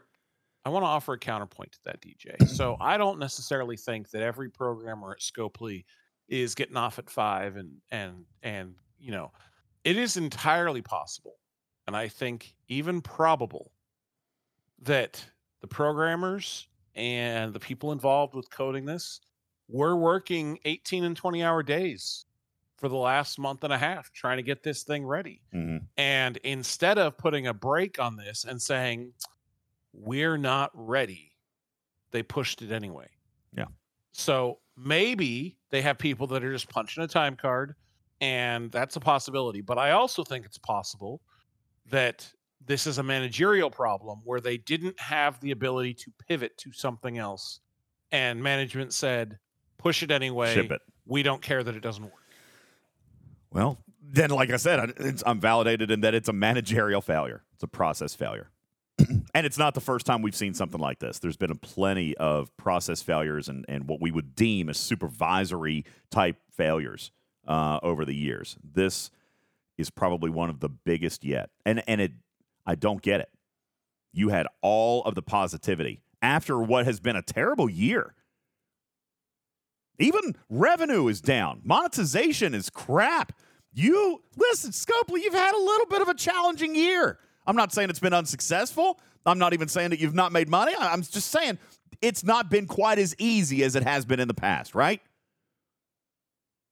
It's not been quite as easy as it's been in the past. You had everything going for you in this. After ten months of, of sentiment and ten months of frustration and, and, and, you know, in this year, you had everybody aligned. You had everybody saying this was the arc of the year. I said it, Bubba. It's like every single time I end up with egg on my face, I said this was the arc we've been waiting for. And by the way, clear points of view, clarity on my statement. I still feel that way regarding the content. But Trader, you heard it. Ripper heard it. Aaron heard it. Y'all heard it. Bubba heard it. There are still, Bubba said it, there are still a gazillion ways that they could mess up this implementation. By golly, they found it. Bubba, we said, you even said you were excited for the content. I hope that you still are, ish. I am. I still think that the design is overall good, but they still found a way. They still found a way to find the implementation and just stomp it all to pieces. I said, if they can roll this thing out, that would be great. There's a lot of ways that they can mess it up, and by golly, they did. Whew. We're going to take a break. Actually, let me give Bubba Joe final thoughts on that. All right, final thoughts on that. If you have any, we'll take a break. I do want to come back and actually get into some content. That was a very long monologue. I apologize. I don't mean to be ranty, but It it just, it kind of deserved it. And, and to be honest with you, I'm not even, like, yelly ranty. I'm defeated ranty. Can you guys hear the depth of tone in my voice? Like, I'm just, I'm tired, man. I'm tired. I don't think there's anything to add to that, D J. You can go ahead and go to break. Let's take a break, everybody. When we return, we're going to get into the actual mechanics of this new arc, the Borg Cube, which is arguably a very good start. We're going to talk about G six and hazards, which arguably has a lot of people on the on, on edge. That's actually not arguable, all right? But what can they do with it? And what was the problem with it now? We're going to talk about that, and uh, and we're going to present some pros and cons so that we can put together a feedback plan, all right? Because Bubba Joe and I are very fortunate to be able to share with you that we will be able to sit down and have an actual what do we need to do meeting opportunity very, very soon, where we will at least be able to pitch what needs to happen with all areas of this content. All right, now whether or not they listen is completely up to them, Bubba, but we will have an opportunity to tell them what we feel needs to happen. We need to come up with a game plan. And we will start that game plan on the other side of this break. My name is Ultimate D Js. This is Talking Trek, the first episode of November's Make It So arc, the technological famine that has been Star Trek Fleet Command here so far. We are going to take our first break and return right after a word from these sponsors. Talking Trek is brought to you in part by M N Toy Posse. M N Toy Posse is the biggest and best Facebook page all about toys. Meet other like-minded individuals that share in your same interest, have hard-to-find rare toys, or know someone looking for your special piece of nostalgia. Old toys or new toys, hard-to-find toys, doesn't matter. With M N Toy Posse, you can find it, buy it, or sell it. Visit today at facebook.com slash MN Toy Posse. That's facebook.com slash MN Toy Posse for the toy collector in all of us. Yo, what's up, Commanders? Great news about P V P Target dot com. You've known for a while that it exists and has some great reference tools regarding P V P banding and common crew loadouts, but they've recently launched brand new tools on the site, including a brand new cargo calculator page as well. This isn't your typical max cargo style calculator, but a brand new, unique tool that identifies the timer until you go over cargo. The game timer might tell you how long to zero the node, but how long until your miner is at risk? You can find out now by using the brand spanking new cargo calculator at P V P Target dot com. This program is made possible in part by a grant from Skittles, the bite-sized candies that cause uncontrollable drooling. Arnold Schwarzenegger returns to his action roots in Toyota Recall. These cars are on fire! They're all on fire! It's the story of a hero trying to save the world from evil automotive lords. I love you too much to let you get in that car, because it'll probably blow up. A fearless protector of the innocent. Put those car keys down, now! Toyota Recall, coming soon to a CarMax near you. Everyone, come on! Get to the Honda!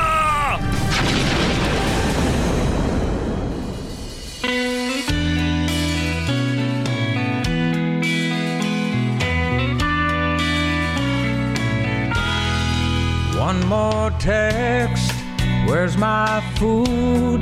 Might be, might be screwed.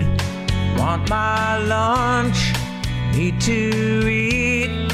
Wishing DoorDash did not skip a beat. They're so slow, should have tipped this bro.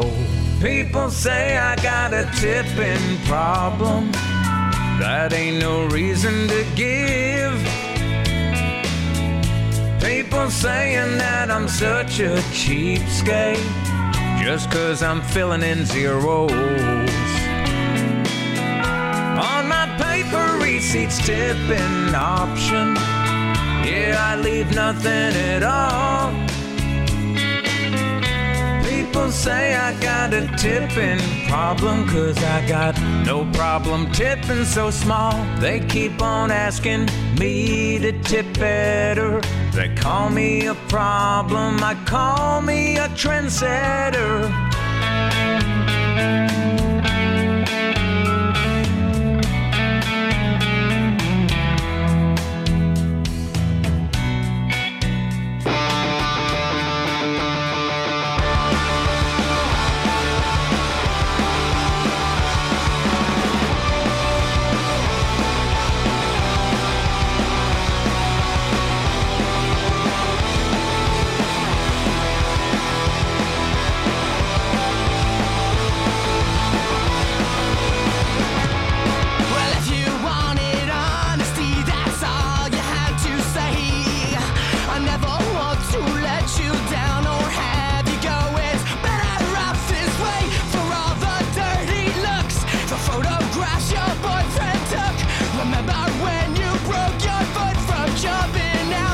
Okay, we'll try again. We'll try again. Welcome back, everybody. What are you doing? Appreciate you guys all being here. My name is Ultimate D Js. This is Talking Trek Live, Star Trek Fleet Command's official podcast. And uh, here we are on the launch of November's Make It So Arc, Bubba Joe, and uh, the community screaming and yelling, we are not okay. All right, um, but uh, yeah, sorry, I, I had a I had a moment there. All right, there you go, Bubba Joe. Uh, new wallpaper that we're going to use for the entire month. All right, I'm using. I'm going to put this wallpaper into the graphics room. If anybody wants to use this uh, for their wallpaper for the entire month, All right, then I would really appreciate it. As a matter of fact, I might even make it, Bubba Joe. I might even make it the Discord, like, banner. All right. I pro- You know what? Actually, I probably shouldn't. We did put up our Christmas Angel banner the other day. Um, so thank you, by the way, to Mark for putting that thing together.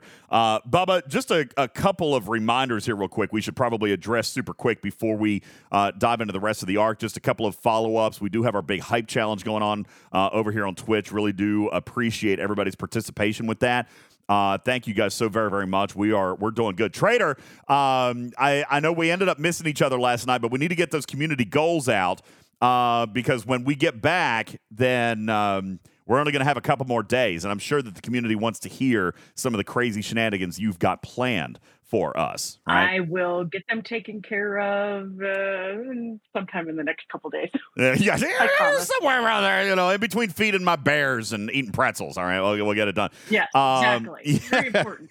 Yeah, um, but guys, we are going to have we are going to have some very, very interesting goals set up for you. Trader has been tasked with finding the most ridiculous and embarrassing things uh, that you guys can uh, that you guys could come up with for us. Oh my gosh, is this on the the Scopely website right now? Are you serious, Bubba Joe? We're on the Scopely website right now with this wallpaper.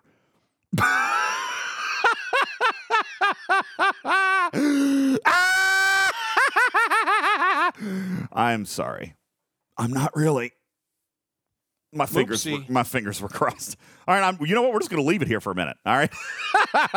We're just going to leave it here a for minute. a minute. Or, a minute. Or thirty. Or as long as it takes. Oh, my gosh. We should leave the simulcast. We should leave the stream up until they fix the arc. We'll just leave this, and we'll just hijack their website.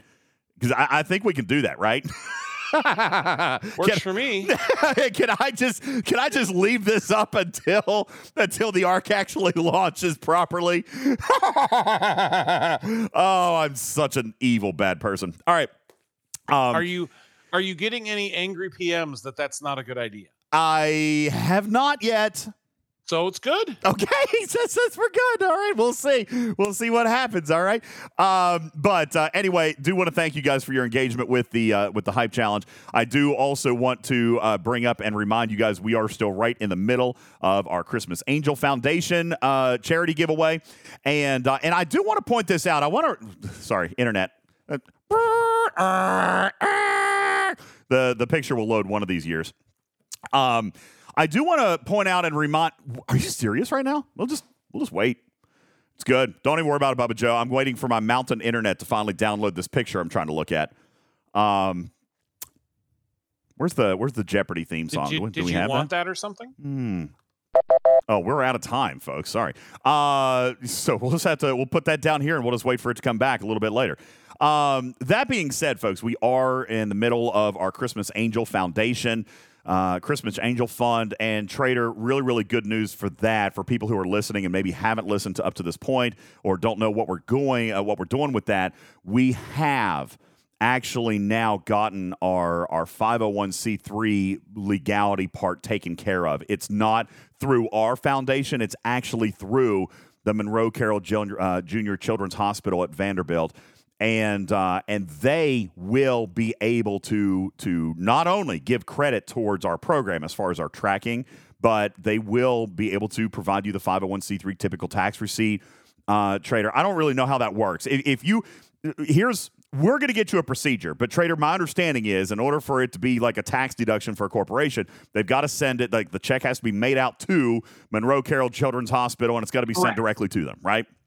Correct. So yes. we're going to give you we're going to give you a procedure. There's going to be like a code or a small little note that you can put on and a specific address that you're going to be able to give uh, to them so that it gets credit uh, credited to our program. All right. And and we're going to share that with you probably within the next day or so because they're getting me a special mailing address, Trader, or we can put in there that it's for, you know, Talking Trek's Christmas Angel Fund, and they're going to keep us posted on, on how that stuff comes in. That way, if you guys are interested in doing a five oh one c three charitable contribution, you can. All right. And we invite that and welcome. I would um, remind you guys that we are at this point, Bubba Joe, working and almost done. We're eighty-one percent through our fourth floor of children And uh, and and we've still got a long ways to go. We got a long ways to go. And I would also point out that we're less than twenty-five hundred dollars away from you guys getting Ripper and Beck's Christmas gift. All right, and we're less than less than seventy-five hundred dollars away from live streaming detailing Echo's car. If you want to watch that. Looking forward to that one? I'm not. But I will. I want to. Let me just put it that way. I want to subject myself to that type of humiliation. All right. I want to do that for my friend Echo, but also for these kids. That's what I want. All right. I want to do it for the kids. So please help us get there. We're raising money for the Monroe Carroll Children's Hospital at Vanderbilt Medical. This thing is still not loaded. What, what is going on with this? Look at that. That's rough. Uh, anyway. So I appreciate you guys all doing that. Bubba Joe, getting back into the uh, the Arc Launch here, okay? Let's talk a little bit about what we got as far as a content drop, and I would like to start with the broader community. Let's begin with the Borg Cube, all right? Uh, okay. Let's start with the lore of it. I love it. I think the art is great. I, I even like that they made the triangle a square in the game. Like, I know that's silly, uh-huh. all right? Um, so... I, you know, how about the uh, video for building it? The video for building was great. We featured that last night. It was uh, it was something very, very awesome. I'm really, really pleased uh, with that. And um, and and let me just say that um, I am not even unhappy with the mechanic of this. I think it's conservative. We've we've talked and talked and talked about that. I feel like it's too conservative. I feel like it, it should be a little bit stronger. Since I've got Bubba here, let's talk about the PvP capability of this thing for a second. And and, and I guess, here, let me do this. Let me spend about two, three minutes on the loop because it's actually very easy. It's a very easy loop. We showed it off last night on Twitch. Build the cube, okay? Go kill hostiles with it.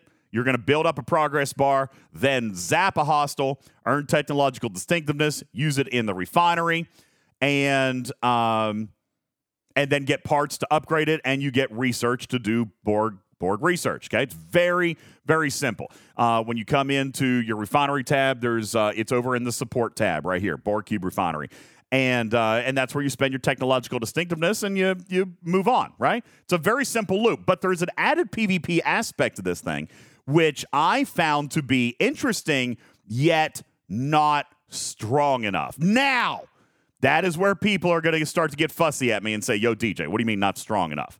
All right, because, Bubba, you were talking about it. Ripper was talking about it.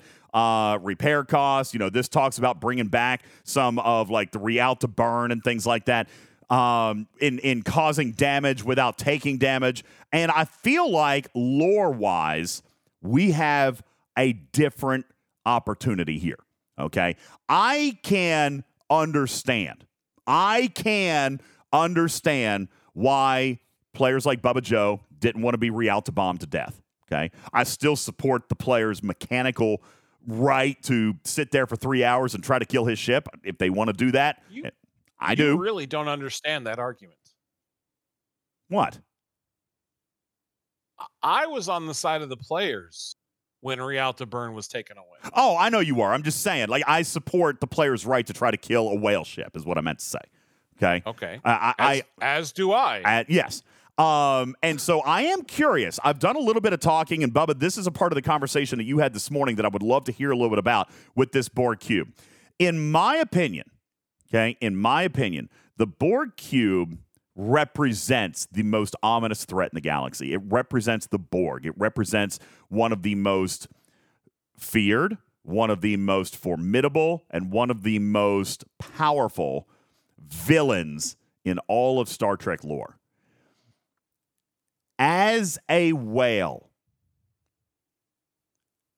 are you offended by a ship that I can fly that has the ability to instill fear into your gameplay? Should you fear my cube? Yes. I think so too. All right? I I think so too. And I wonder if if that is shared amongst the, the V I P community, because I think the reason, like, and, and we saw this last night, by the way. This is so terrible. the the scaling on this thing. I mean, first of all, these values are too weak, Bubba Joe. Oh, I'm not even looking at the right chart. Sorry, hang on. Uh, the, the P V P values are way too weak on this thing, Bubba Joe. But not only that, I've lost it, Jules. There it is. Not only that, but um, it depreciates as I punch up. Last night, I hit Wardod with my board cutting beam, Bubba Joe.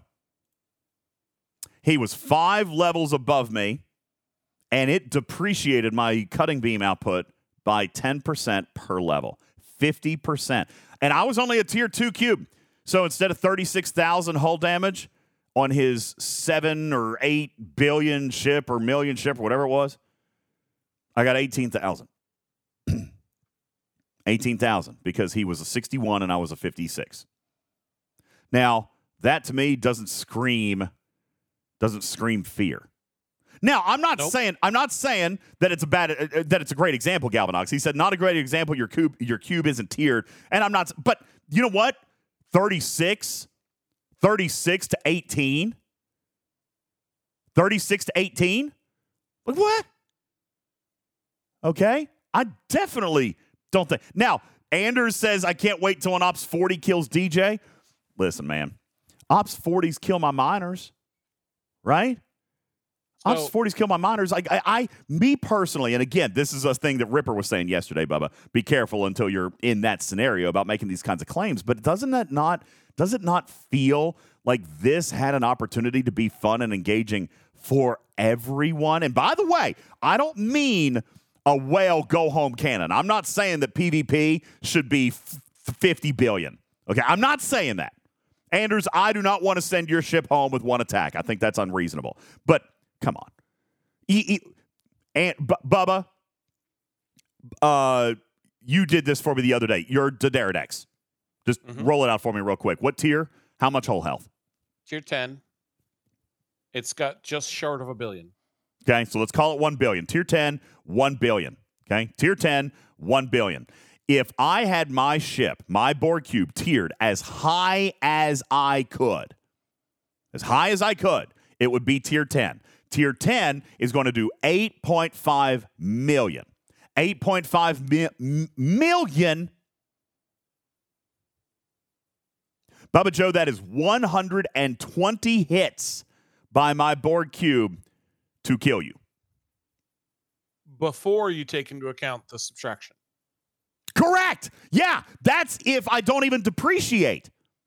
That's if I don't even depreciate. But because Bubba Joe's a sixty-one and I'm a fifty-six, it's now not one hundred twenty, it's two hundred forty. Okay? Values are way too bad, uh, way too low. Now, let me let me ask Anders, and then I'm going to ask Bubba.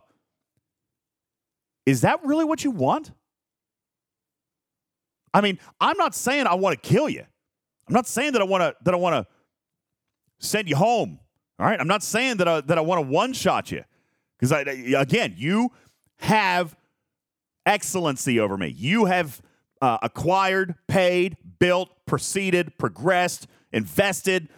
You have a superior account. I don't think that I should be able to just one-shot mega cannon you and go home. But you know what? two hundred forty hits should be four or five, maybe ten. I mean, am I am I crazy, Bubba? Do you, you think... You are not crazy. Do you think the V I P community at large would be wildly offended by the fact that they can take damage from lower ops level players? I do not think that the V I P community at large would be upset. If this, I think, I think the easiest thing that everyone would agree with is to remove the the penalty, right? Oh, for sure, that's got to go. That's that's got to go. That's got to go. That's so dumb. Um, so dumb. I think that there are some that would be upset, but I think that I don't think it's unreasonable to say there is a fixed cannon that can be fired that is going to be do this much guaranteed damage. Um, I mean, we already have the effect of burning taking one percent, right? You just have to survive the first round. So, mm-hmm. like, I think this should be better than burning. I think, you know, someone said in the chat five percent. I think that's not a terrible thing. But it doesn't have to be a fixed percentage. It can be a fixed damage value. And then, you know, if you're a higher level Borg, you get to do a little bit more. Um, I don't have a problem with it being an intimidation thing. I don't have a problem with if I leave my Dideridex out and you come and you and twenty of your friends come and take it out, okay. Or I leave it out long enough and you take it out after twenty hits after grinding one hundred hostiles in between, right? Right. So I... I don't think it's a, I don't think that's a terrible thing. Uh, I think it's a little, as you suggested, it's a little underpowered. And, and, and I thought you knew this, but after I got off your stream on Monday night, I came into your chat, and anyone who was here will know and, and say, like, you know, I was trying to put out that fire because the article came out saying that there was a diminishing shot, and you had said in your stream, you're like, I don't think that's a thing based on the conversations you had. And I was in here saying, yeah, that's not a thing, guys. Calm down. It's gonna be okay. Yeah, because they they literally told me that they that that was the original idea, and they also they also members of the Scopely family said, yeah, I don't think that that's necessary. You know, even Ripper said yesterday, listen, if we if we were gonna make it that it was a whale go-home cannon, then I'm fine with the depreciation. It was it was double overkill. You don't need both, right? If we're gonna if we're gonna make the ship this week on, on these numbers, then you don't need to tax it. By the way, somebody just asked in the chat, what would happen if you hit somebody more than ten levels over? Zero damage. Rev proved it on screen. Zero damage. Zero damage. You use the Borg cutting beam, it did zero damage. None. Because they hit somebody ten levels up. That is stupid. That is stupid. That is stupid. Unless you make it a go-home cannon. In which case, I... Hear me, folks. If Scopely came to me and said, hey, all right, we'll work with you on a compromise. We're going to increase all of these values by one hundred x, but we're going to keep the tax in place. I call that a win. I call it a win. Bubba Joe, uh, if it increased by one hundred x, that takes me to eighty-five million, uh, eight hundred fifty million. That would take my tier to eight hundred fifty million, which would almost kill you, right? Almost yes. Kill you. But because you're five levels above me, it would do fifty percent damage to you. I am okay with that. I'm okay with that. Listen, it's not like the Borg cubes were impervious. They're not immortal. They can be defeated by superior power, but they are extremely devastating. They are formidable, and they will do damage on their way out. Bubba, do we agree lore-wise? A Borg cube can be defeated, but it's not like just walking up and picking off a Rialta.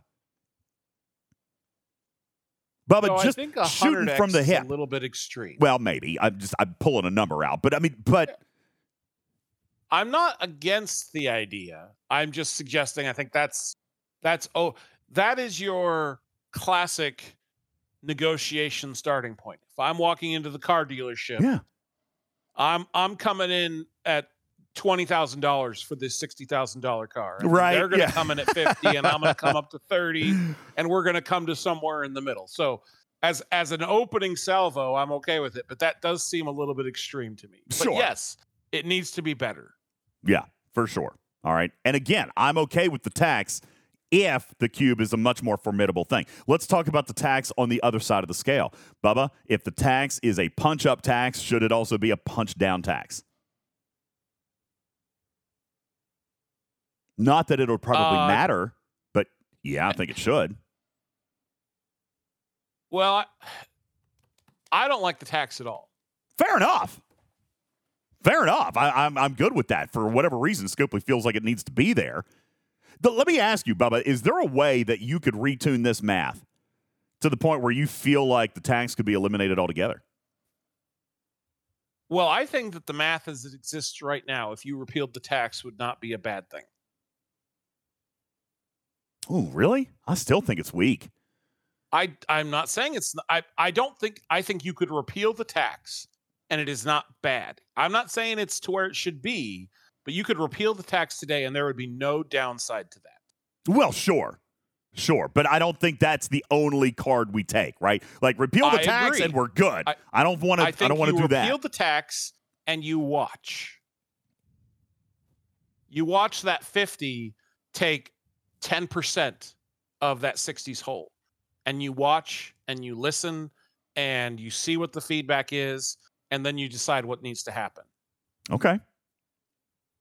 All right. So I so, think that I think it still probably needs to be improved a little bit beyond that. But I think you repeal the tax first and you watch how this settles in. You watch how that forty is attacking the fifty, okay, how the forty-five is attacking the fifty-five. And you see how that engagement goes. And if it's something players even want to engage in.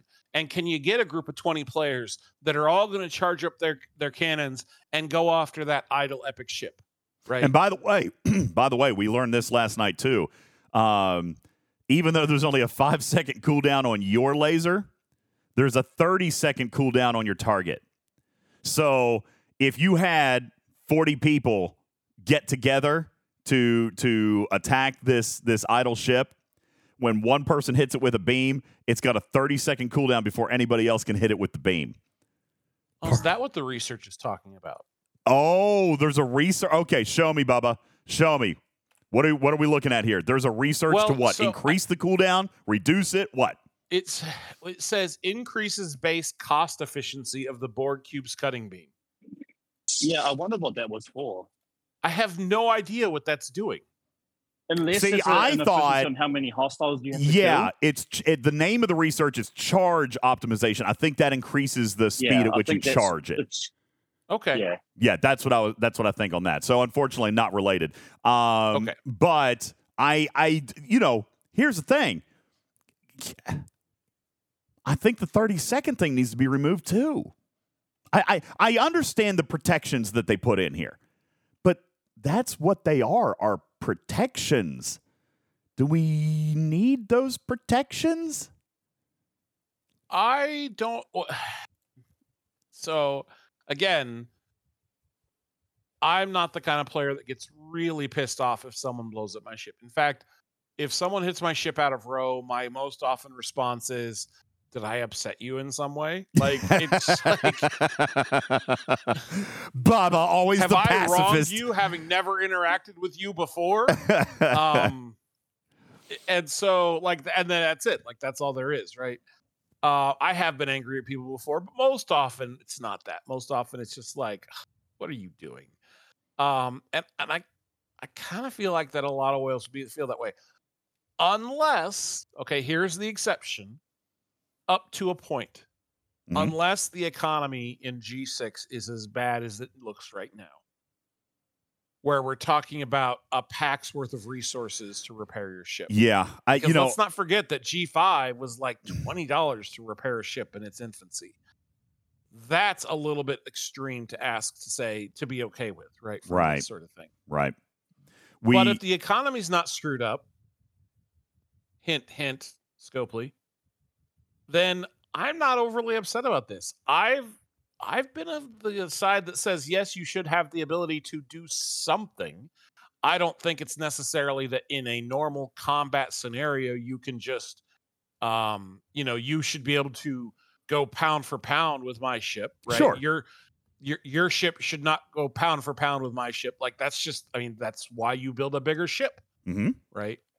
So I think that I, I'm not against the idea of making this better, but my first thing I would do is I would repeal the tax and watch what happens. Are people using the cutting beam in PvP? Is it a problem? Do you start to hear people that are in the higher ops range start to really complain? My ship is idle for a minute and then it goes boom. Like, is this a real problem, right?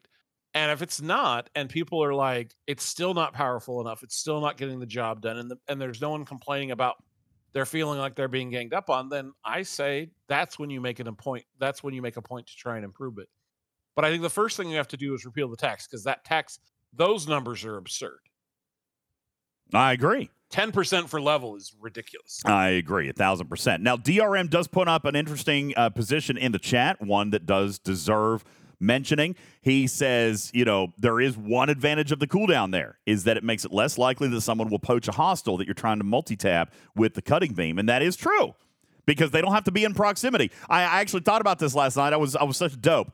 Uh, last night I was trying to multi-tap a hostile, Bubba Joe, and I brought another ship to protect my hostile, just like we used to with the, um, what, what were they, Stevens, Aaron? The, come on, the, oh, what were those original Separatists. ones? The Separatist, Separatist bosses that we always had to multi-tap. I brought a ship to protect them, right? I brought a ship to protect the hostile last night, only now realizing, well, someone could have shot it from all the way across the system, right? They don't have to be right up on it. Yeah, so, there's there's no protection there, D J. No, you, yeah. I brought, you can't jump in front of the beam. You got nothing. I brought a ship to guard my hostile, just like I did back with the Separatists. But it wouldn't have mattered because they could have been all the way across the system, all right? Um, that being said, there, I think there's a lot more problems with that cooldown than, than exist. Or, or, okay, maybe there's a way to do this, D R M. I would imagine that there is, since they have figured out how to separate uh, PvE and PvP damage here. How about we just leave that in place for PvE, turn it off for PvP? Now, that might be viewed somewhat aggressively, all right, to people who don't like that mechanic. So I don't know if you can really go down that road, but thirty-second immunity. And, and again, you know what? Here's the next thing I'll say, Bubba Joe. Kabucks! Uh, here's the next thing I'll say. If they ramp these numbers up significantly to where it takes me eight or ten or twelve hits to take you out instead of two hundred forty, then I'm okay with the cooldown. If I can send your ship home, if I've got ten players there and we can collectively send your ship home, I'm okay with thirty seconds to let you catch your breath. I mean, although that really shouldn't exist, but... But that's a protection that I'm willing to concede. You know what's interesting? If I had the capability to send your ship home in ten in ten hits. You know what's interesting is that if you are doing this by yourself, that thirty second cut timer doesn't matter at all. Yeah, you're right. If you're doing this by yourself, it probably takes you thirty seconds to charge it up again. Exactly. So it, that really is only there to prevent the gang up mechanic. Yeah. And in that scenario, I'm not, I'm not overly like, I like preventing the ability to gang up. Like, I, I think that you should be allowed some strategy, but I, I've said this openly. I dislike coalitions. Yeah. I dislike, you know, I dislike that mechanic. I dislike sending twenty-two alliances to a territory to try and, you know, keep someone out. I don't like that mechanic. It feels like bullying to me. And it feels like this is something that could turn into bullying, but it's also something that could turn into punching up a bunch of forties that get to take out a uh, fifty-five or sixty, mm-hmm. right? It feels like that there is the potential for something like that. And that seems like it would be cool. Um, So I'm I'm I'm of a mixed opinion on the thirty second timer. But again, I think it is I think the right thing to do is to say we are going to remove the tax and watch what happens. I can that's, that's I can see I that point. And and I see this this message in chat. I'm going to come back and read it because I, I value his his uh, opinion up there at uh, at Op sixty and probably higher now. Captain Anders says, uh, I think Scopely could be ahead of you on this issue. If everyone has the all-powerful cube, people would invest in having extra faction ships, and diversity of ships adds to fun and sales, and I don't disagree. However, I'm not I'm not saying it should be the go-home cannon, Anders. I, I think that it should be damaging. I think it should be feared. I think it should be ominous. But it's still not going to... I still need my faction ships to progress it, which is why I'm actually okay tying it to that. I'm okay tying it with faction progression to make it better. Um, and not only that, but as I'm progressing my faction ships, I've got another more capable ship. Maybe I use that cutting beam to, to zap you down to seventy percent, and now my PvP ship has the opportunity to actually take you out, but I couldn't take you out when you were at one hundred percent hull. You know what I'm saying? I, I like what this represents. Again, let me be very clear. I do not believe that the Borg Cube should be a go-home cannon for anybody. I do not believe that, okay? I'm not saying that, but I definitely think it needs to be beefier than what it is right now. two hundred forty hits with a thirty-second cooldown is not enticing to me at all. None. Zero. I was excited about this cube. If somebody asked me right here, right now, Bubba Joe, at this moment, I got to be careful with how I say this, but if somebody said, is the Borg Cube worth getting today? Well, it's fun to own, but it's giving me no real utility as of yet. Is that a fair assessment, Bubba Joe? It's fun to have. I'm glad that I own a cube. It's cool to own. The videos are great. The graphics are amazing. It's cool. But as of this moment, it is giving me no utility. And based What's on... What's the utility you would want? Exactly what I just said. Now, again, I'm a PvPer, okay? So, again, yeah. So, for you, it's PvP. Yes. Right? Yes. You want a PvP ship, yes. Right? Well, yes. I got news for you, D J. Go build a bigger ship. Bubba, come on, get off that, okay? I just said I don't want it to send you home, all right? But I feel like it should close the gap a little bit. I feel like it's not unfair for you and I to be five ops levels apart. I don't think it's unfair for me to do twenty percent damage to you. twenty percent? You know what I'm saying? Like, I, I, if I took my best PvP ship against your best PvP ship, you said the other day, I'm not getting off a shot. We're only five ops levels no, apart. I said you would do zero damage. There's a difference. Oh, okay. I do zero damage. Fair enough. I'll do zero damage. Zero damage. I think you'd get shots off, by the way. They would just be completely and utterly mitigated or zeroed out. They'd be zeroed out, wouldn't they? They'd be zeroed out. Because of Scopely's own busted game design. Because Scopely's own busted game design. Five ops levels separate you and I. And I would do zero damage. I don't think that's good. I think this Borg Cube could fix that, but they've got to get aggressive. All right? Uh, well, so I so I think that, again, I want to see it in action. I want to see it as a flat amount that you can do to a twenty, or you can do it to anyone within your PvP range, right? Mm-hmm. I want to see how that evolves. I don't mm-hmm. want to say, tell a twenty-eight that has their level one cube, you can't go hit someone that is ten ops levels ahead of you. I want to tell you that you can go hit a forty. You and your entire alliance of twenty-eights can unlock this cube and go hit a forty and see what happens. But right now, if they do that, they use zero. And and I'm seeing this in the chat. Is the beam limited to PvP range? Yes, it is, Zula. So you are still limited to your PvP bracketing. Uh, which presumably means that you could use it in territory wide open, all right? But I'm seeing this a lot in chat. Listen, okay, I love the hype on the cube. I love the cube. I love the concept of the cube. I love the Borg. I love the art. I, I'm with you, D Js. I like all of this.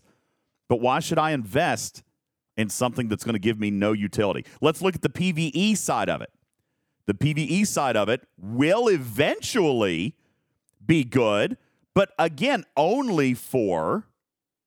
Only for certain hostiles, all right? Like you mentioned, Bubba Joe, for Q's trials, you will never use the Borg on your Q's trials, ever. Correct. You will never use the Borg on freebooters, ever. Correct. You will never use the Borg on... Uh, no, I think I can use it on... I think I will eventually be able to use it on freebooters. Okay, all right. Let's see. Let me look at... Let me look. A freebooter sixty?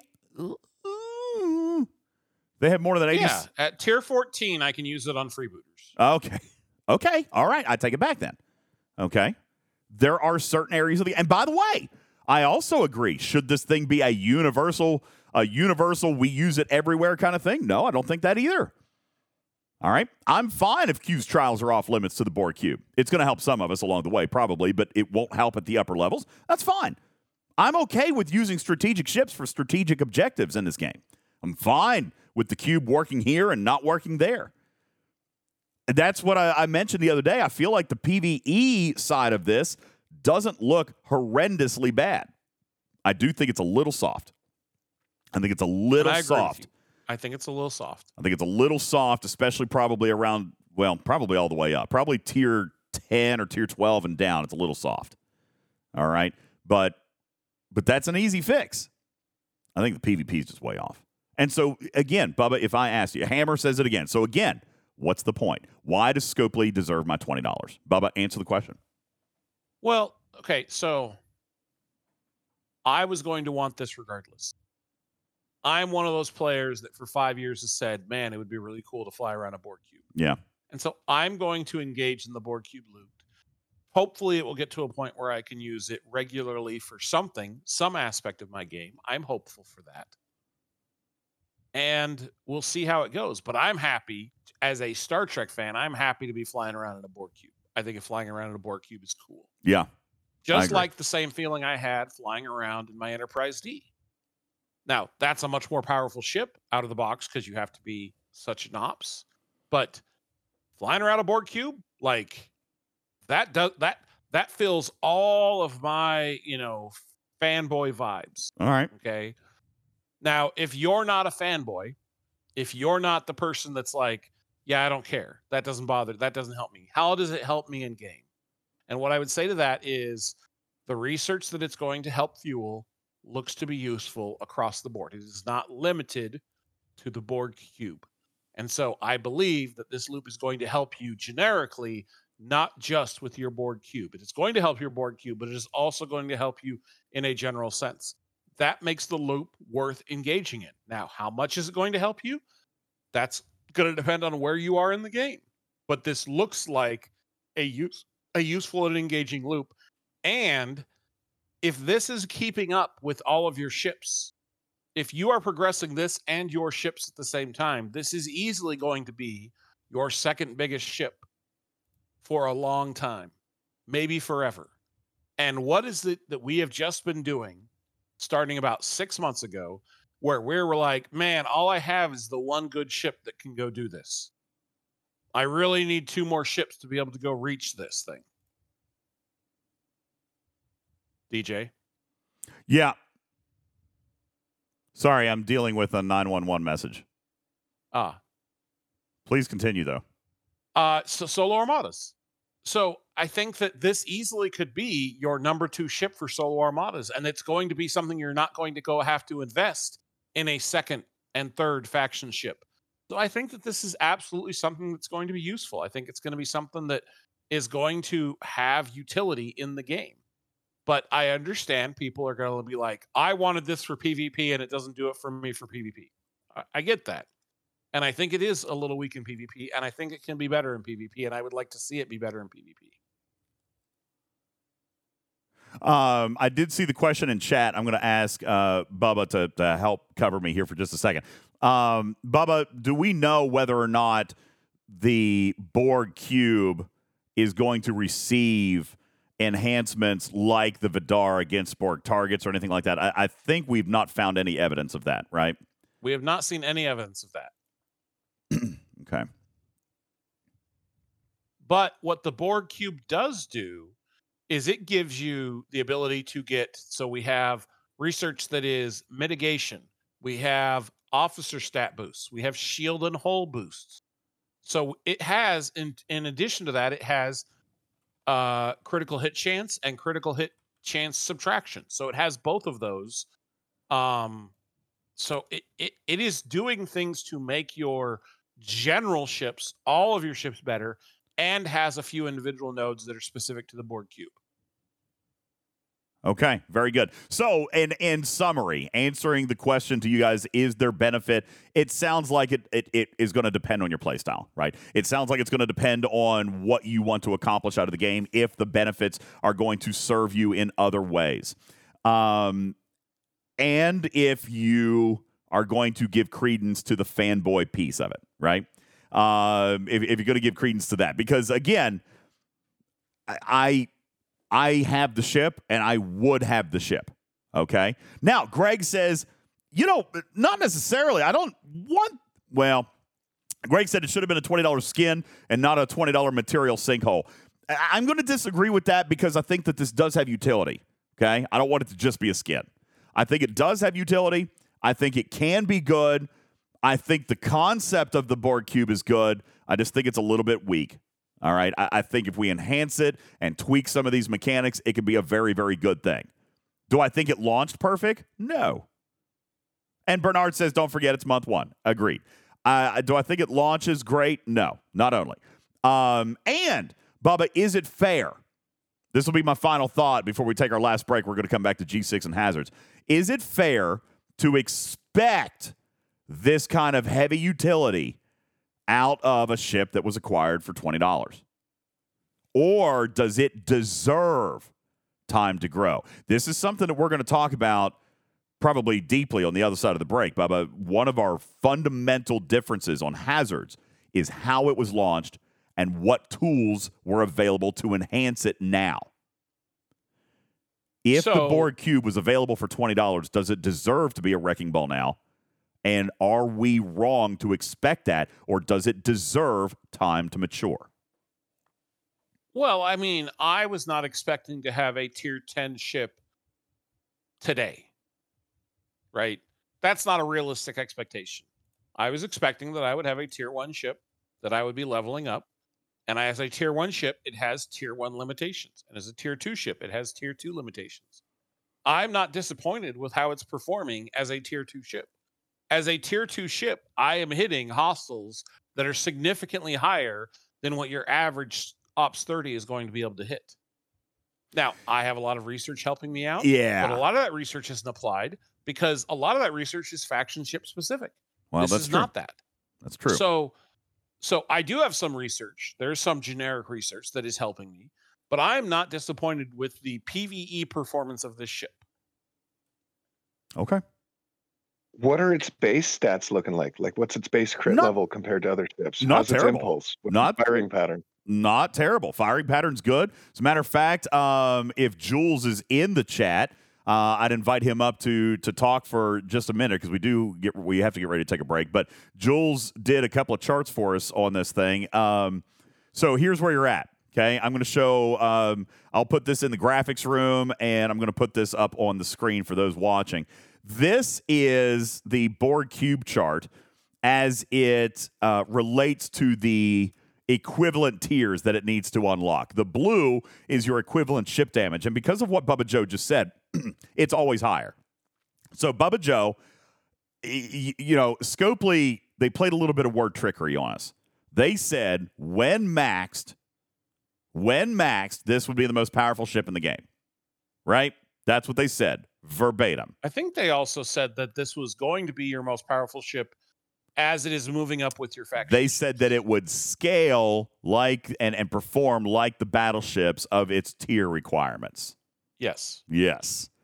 They played some word trickery here. Will this ship be the most powerful ship in the game at max? That is correct. It will be. Jules Verne verifies it right here at tier eighteen and not before. Not before. Now, Bubba, can we also claim that Scopely was accurate in their statement of this ship scales with the battleships as it continues to progress? Is that true? It is. It is. But before tier eighteen, will it ever be better than the tier? No, it doesn't even scale badly, Omicron. Look, it hugs this line all the way up. This chart is good. I mean, the scaling is good. They did scale it like a ship, like a battleship of its equal tier as it goes up. But it's never going to, it's never going to be number one, Bubba Joe. Not until tier eighteen. Okay? Not until tier eighteen. So, I, they did not, they played the marketing game. They didn't lie. But they didn't exactly tell the whole truth. Right? This ship will not be your best battleship ever. Okay? It'll never be your best battleship. It will also, uh, uh, sorry, your best battleship at equal at equal tiers. Okay? Never at equal tiers. And by the way, by the way, uh, Hellbot, oh, okay, sorry, what you're saying. Okay, I thought you said the blue should have been the cube. Uh, and I don't agree with that. That's what Captain Anders was saying. No reason to do anything else in the game if it's always going to be the number one ship. Okay? So I I think that this thing scales appropriately. But you're right. With their claims, with their marketing, you would have thought the blue would have been the cube line. All right? Now, Tiberius says, you sound surprised by that. Not really. I, I am a little bit, maybe more surprised, Trader, that I fell for it. Okay. Um, but, but, this is not an offensive chart, Bubba Joe. At least it's not no. a completely fall flat. This is not a an offensive design. This design is fine. Holds up. Okay? Holds up just fine.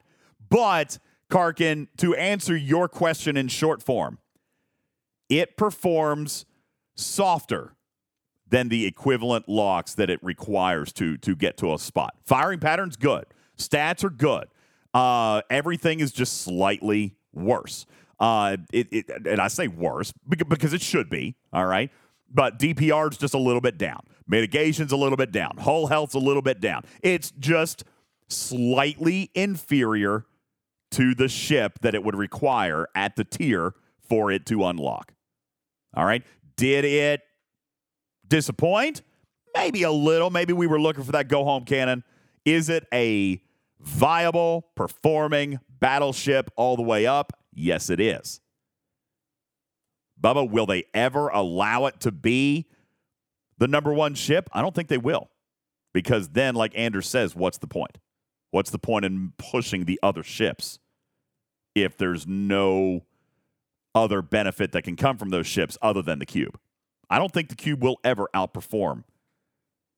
And that might be what's a little bit disappointing. That's why we're feeling like it's a little bit soft. But I don't know if that wasn't necessarily by design. Do you think that I, do you think that this cube will eventually stand up? I mean, they have space, right? They can do the research, as you mentioned. They can do the research. There's other things that they could do, prime skins, artifacts, uh, forbidden technology, anything that they want to do with this thing. Do you think they're ever going to allow the cube to be better than the tier lock it requires? Um, that's a good question. I could see a scenario where they allow it to be the same. Yeah. I think you're right. Probably not better. I think you're right. So let's set our expectations on this. So now, now that we're diving into this, now that you've got the analytics, Karkin, uh, some of you guys who haven't bought it yet, okay, here is the objective piece of this show. Right here is your analysis. Right here is your breakdown of what it actually is. Take the hype out of it, Bubba Joe. Now we know what it is, what it can do, what it's not doing well, what it is doing well, and how it will grow. Is this worth twenty dollars to you? It is. It's still to me. Yes. Bubba, is it still worth twenty dollars to you? I do not regret having purchased the ship. Okay. That's fair. Okay. Fusion says no. Sugar Fat Man says no. And that's okay. This is where it's okay for you to make that decision. That's, this is perfectly fine. This is where it's okay for you guys to make this decision. Seeing this data, seeing the performance, it is still worth twenty dollars to me. To me. And full disclosure, I didn't even have to pay twenty dollars for it, okay? Scopely gave it to me. Full transparency. I never lie to you guys about that stuff. I would have. Honestly, I probably would have spent one hundred dollars on it. Correct your mom. The cube has something unique that other ships don't have. The cutting beam. Right. Just needs to be a little bit beefier. Okay? Needs to be a little bit tougher. Um, you said no that you, uh, and definitely, yeah, no tax. Uh, you guys wanted to see hull health. All right? I can show you that one. Jules Verne did that for us as well. I'll put this in the graphics room for you as well. You want to see? You're not getting to your break. I, I know, I know. All right, this is it. This is it. Okay? You want to see how hull health scales? Just like a battleship. This it, It's okay, guys. It scales just like a battleship. It remains viable all the way up. Okay? It remains viable all the way up. It just, it's just not quite enough to ever outperform. Okay? Emperor says, listen, I might be looking at this the wrong way, but considering every other ship in the game basically costs one hundred dollars, is worth twenty dollars to me. I so agree. I want to I want to address. Let, okay, I'm sorry. I, I need to address something here. So Please. People are complaining that it at for the G five uncommon that it's too high. You know what? You're not wrong. Okay, that is a long ways away for most players. That is a long ways away from almost every player in the game. I, I sincerely doubt there are many Borg cubes that are getting to that point at this point. Yeah. What I do want to say is that until that point, the requirement for those ships is not very hard. reasonable. Very reasonable. Very reasonable. Like, did you did you look at that, D J? Mm-hmm. I How did. many rare parts do you have to spend before you get to G five? Oh, well, I, I didn't go into all that, but these tier requirements no, are not bad. It's easy. How many rare parts do you have to spend before you get to tier five, before you get to G five? I don't know the answer to that. Is it not much? Let's see I, if I'm someone assuming. in the chat does. Uh, Ransusi Iron says Chef zero. Does. Oh, zero? It's really? Zero. It's zero? Wait, before G five? There's no G four rare parts? The G four requirements top out at tier eight. G- rare parts do not start until tier nine in G four. Oh, which means wow. you can fuel okay, okay. the entirety of the faction ships through scrapping. Okay. And you know what? We look at, this is the same thing that Bubba and I were kind of teasing each other about last night, jokingly and full of love and not angry or with emotion in any way, shape, or form. Uh, but the grinder's path. Okay. There's the grinder's path. No rare parts. So you can, free to play, fuel this loop anywhere you need it to go. Is it going to take a long time? Sure. Maybe. Possible. All right. But no rare parts. I think that's a big thing. I also right. want to point out the catch-up mechanic. I also want to point out the catch-up mechanic built into this, in which if you hit a milestone, at least they had the foresight, Bubba Joe, to backfill all of those components. They are not requiring... They are not requiring all three faction ships. That is a big thing that I am hearing, is that a lot of people are like, oh, the faction ships, I got to do all three of them now. And I've never, you do not have to do all three of them now. All right. It is allowing you to backfill all of those parts. Last night on Twitch, when I built my cube, you guys saw all of the catch-up parts for all the ships that I had already built. Divine says, if you want two cubes, uh, if you want two cubes, then you're going to end up needing to build two factions worth, but still not all three ships per rarity. Star Ocean says if you want three cubes, all three faction ships, wrong. Not at least not at every level, Star Ocean. All right? You would just need to kind of build evenly there. For example, if I'm getting ready to build a Sanctus, then maybe I should have wanted to build a Vorcha right before there, and then maybe I'm going to build... the Enterprise D. I got to be careful. I got to plan my parts now, Bubba. This is where an issue becomes, uh, is with parts. I agree. All right? I agree. But, but you but can backfill it. Let's go back to the Solo Armada discussion that we were having six, eight, nine months ago, whatever it was, where people were like, yeah, I've got my I've got my Pilum, Pilum and my Valdor and my Augur. Those are my three best ships. You're telling me that if you have a Pilum, you don't think this ship's going to be better than your Augur? Oh, it, for sure. I think it will be. Now, I, I'll tell you one thing that we ran You're into last night. Chef. One thing that we ran into last night was, and and this is, I think, Bubba, you were here for this part. This is the gift that keeps giving. The Pike Moreau Chen effect. The Pike Moreau Chen effect is continuing to plague this game. Because... is this ship's cutting beam or even this ship's capabilities going to outperform an Enterprise killing level forty-nine hostile somewhere? Well, don't forget, no. you can put Pike Moreau Chen on the cube. Just throwing that out there, okay? You can put Pike Moreau Chen on the cube. I did it last night, and it works, all right? But Pike Moreau Chen is the wild card there, not the ships.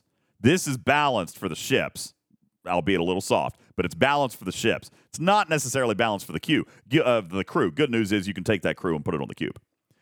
All right. Hey, hey D J. Yo, Jules, welcome, doing? man. We were showing off some of your brilliance. Is there anything? Listen, I, yeah. I'm way overdue for a break, but uh, can you wrap this up? Do you have something that you would like to specifically point out or comment or correct or affirm anything that we've said about this cube? You deserve... Uh, you've done so much. You probably have more analytics on this than Bubba, me, or anybody else in the game. If someone asked you if this ship was worth twenty dollars, what's your answer? Oh, absolutely. But I, I only have a limited time, too, so this is, works well for your break. I got to jump back to teaching a different class. Uh, But uh, there is, I have a confession to make about this data. I took the base of the tier that you're able to get to with the Borg Cube. But that Borg Cube is limited only in the warp component. So you can still upgrade all of the weapons, shield, and hull of the Borg Cube to the next mark part up, correct? Right. So this chart is a little misleading. The charts that you have in the graphic strip are a bit misleading because Uh-oh. what you're seeing is a naked tier. Let's take a look in at the a lab, full tier. I have included mm-hmm. this. And now here's, let's just give the caveat here. It's still a naked tier of equivalent ship.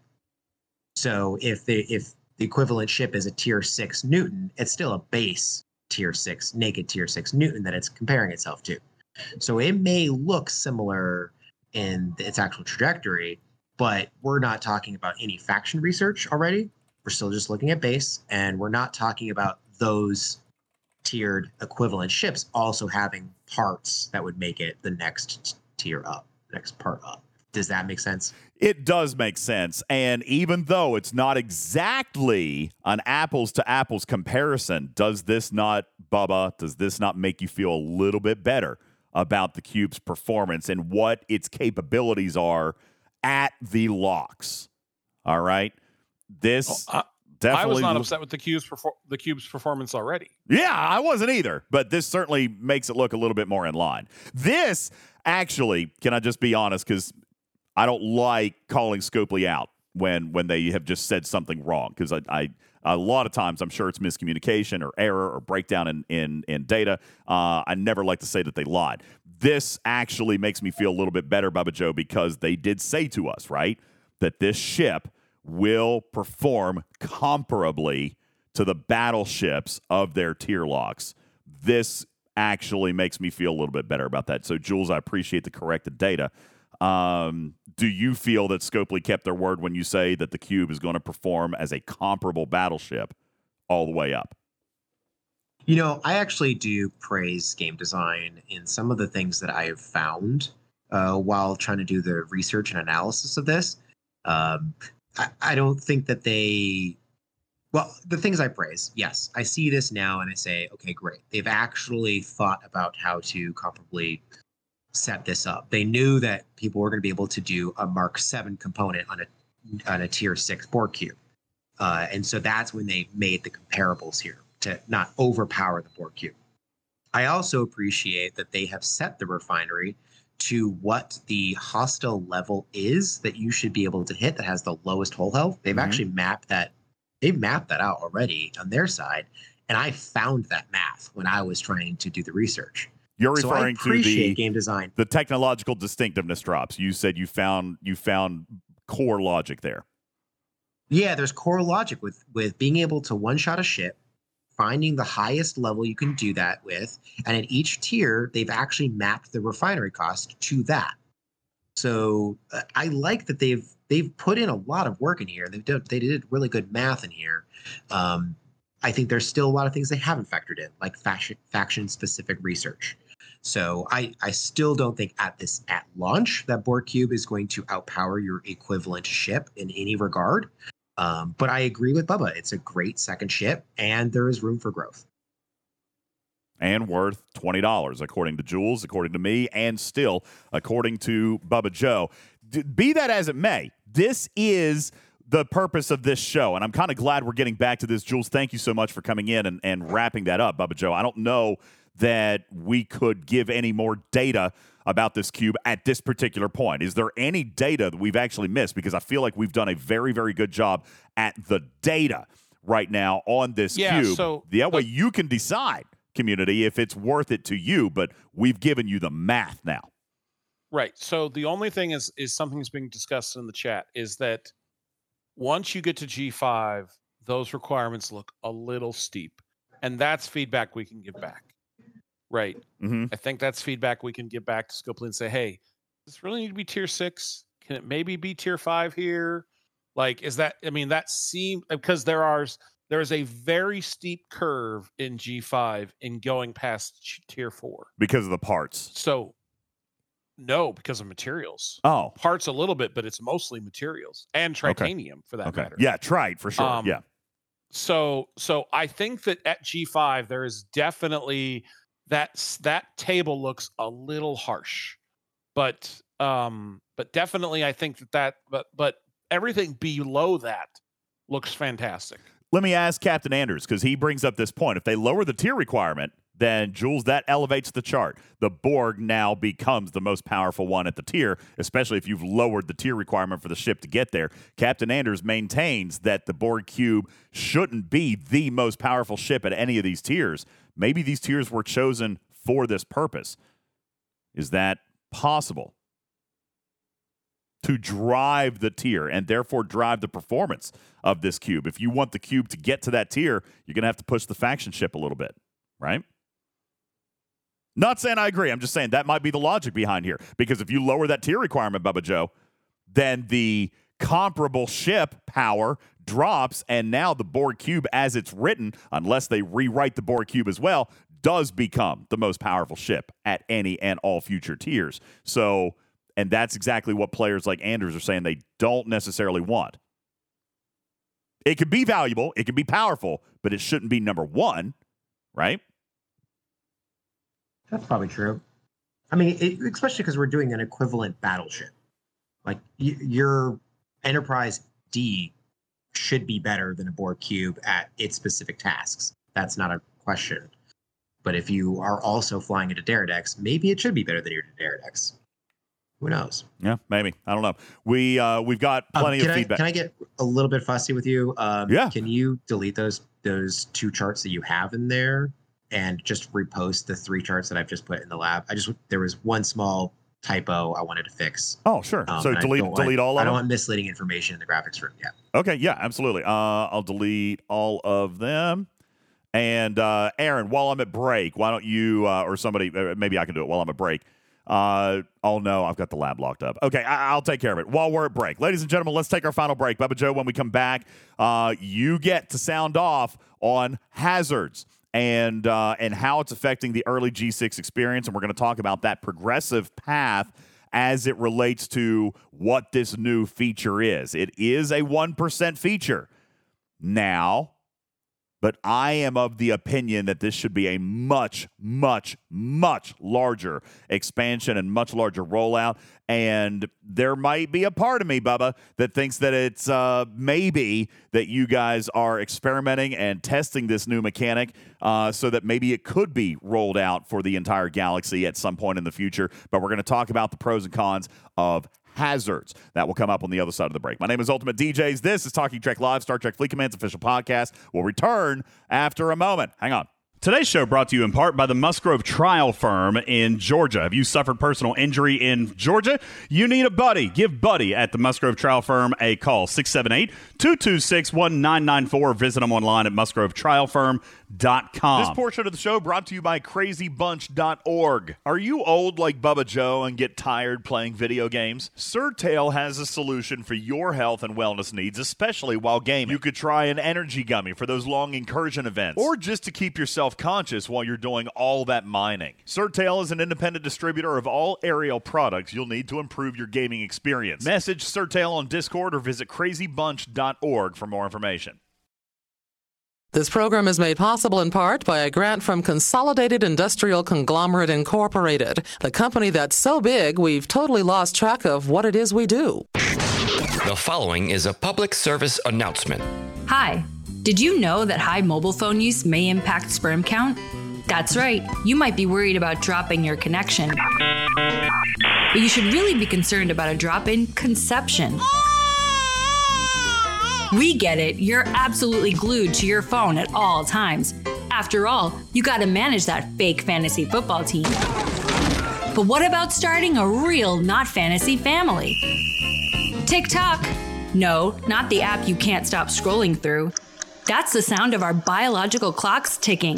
So log off Instagram and stop checking out bikini-clad influencers swimming in pools. Oh, yeah. Otherwise, there's no hope for your little swimmers. This message was brought to you by Balls. Brides against lots of lost sperm. First, there was Night of the Living Dead. They're coming to get you, Barbara. Then there was Dawn of the Dead. Now it's the newest sequel that's keeping America up at night. Nap Time of the Sorta Dead. I'm Joe Biden. Hello, everyone. It's the horror movie with two old zombies vying for control of the nation. Because Joe Biden is very much alive and running for re-election. One talks too much. Nobody can do that like me. And one can't talk at all. Is this a joke? Did we mention these guys are really... I'm really rich. Really? I don't remember that ever happening. Really, really old. Don't make it sound bad. Nap Time of the Sorta Dead. Coming soon to an early bird drive-in near you. I'd love that.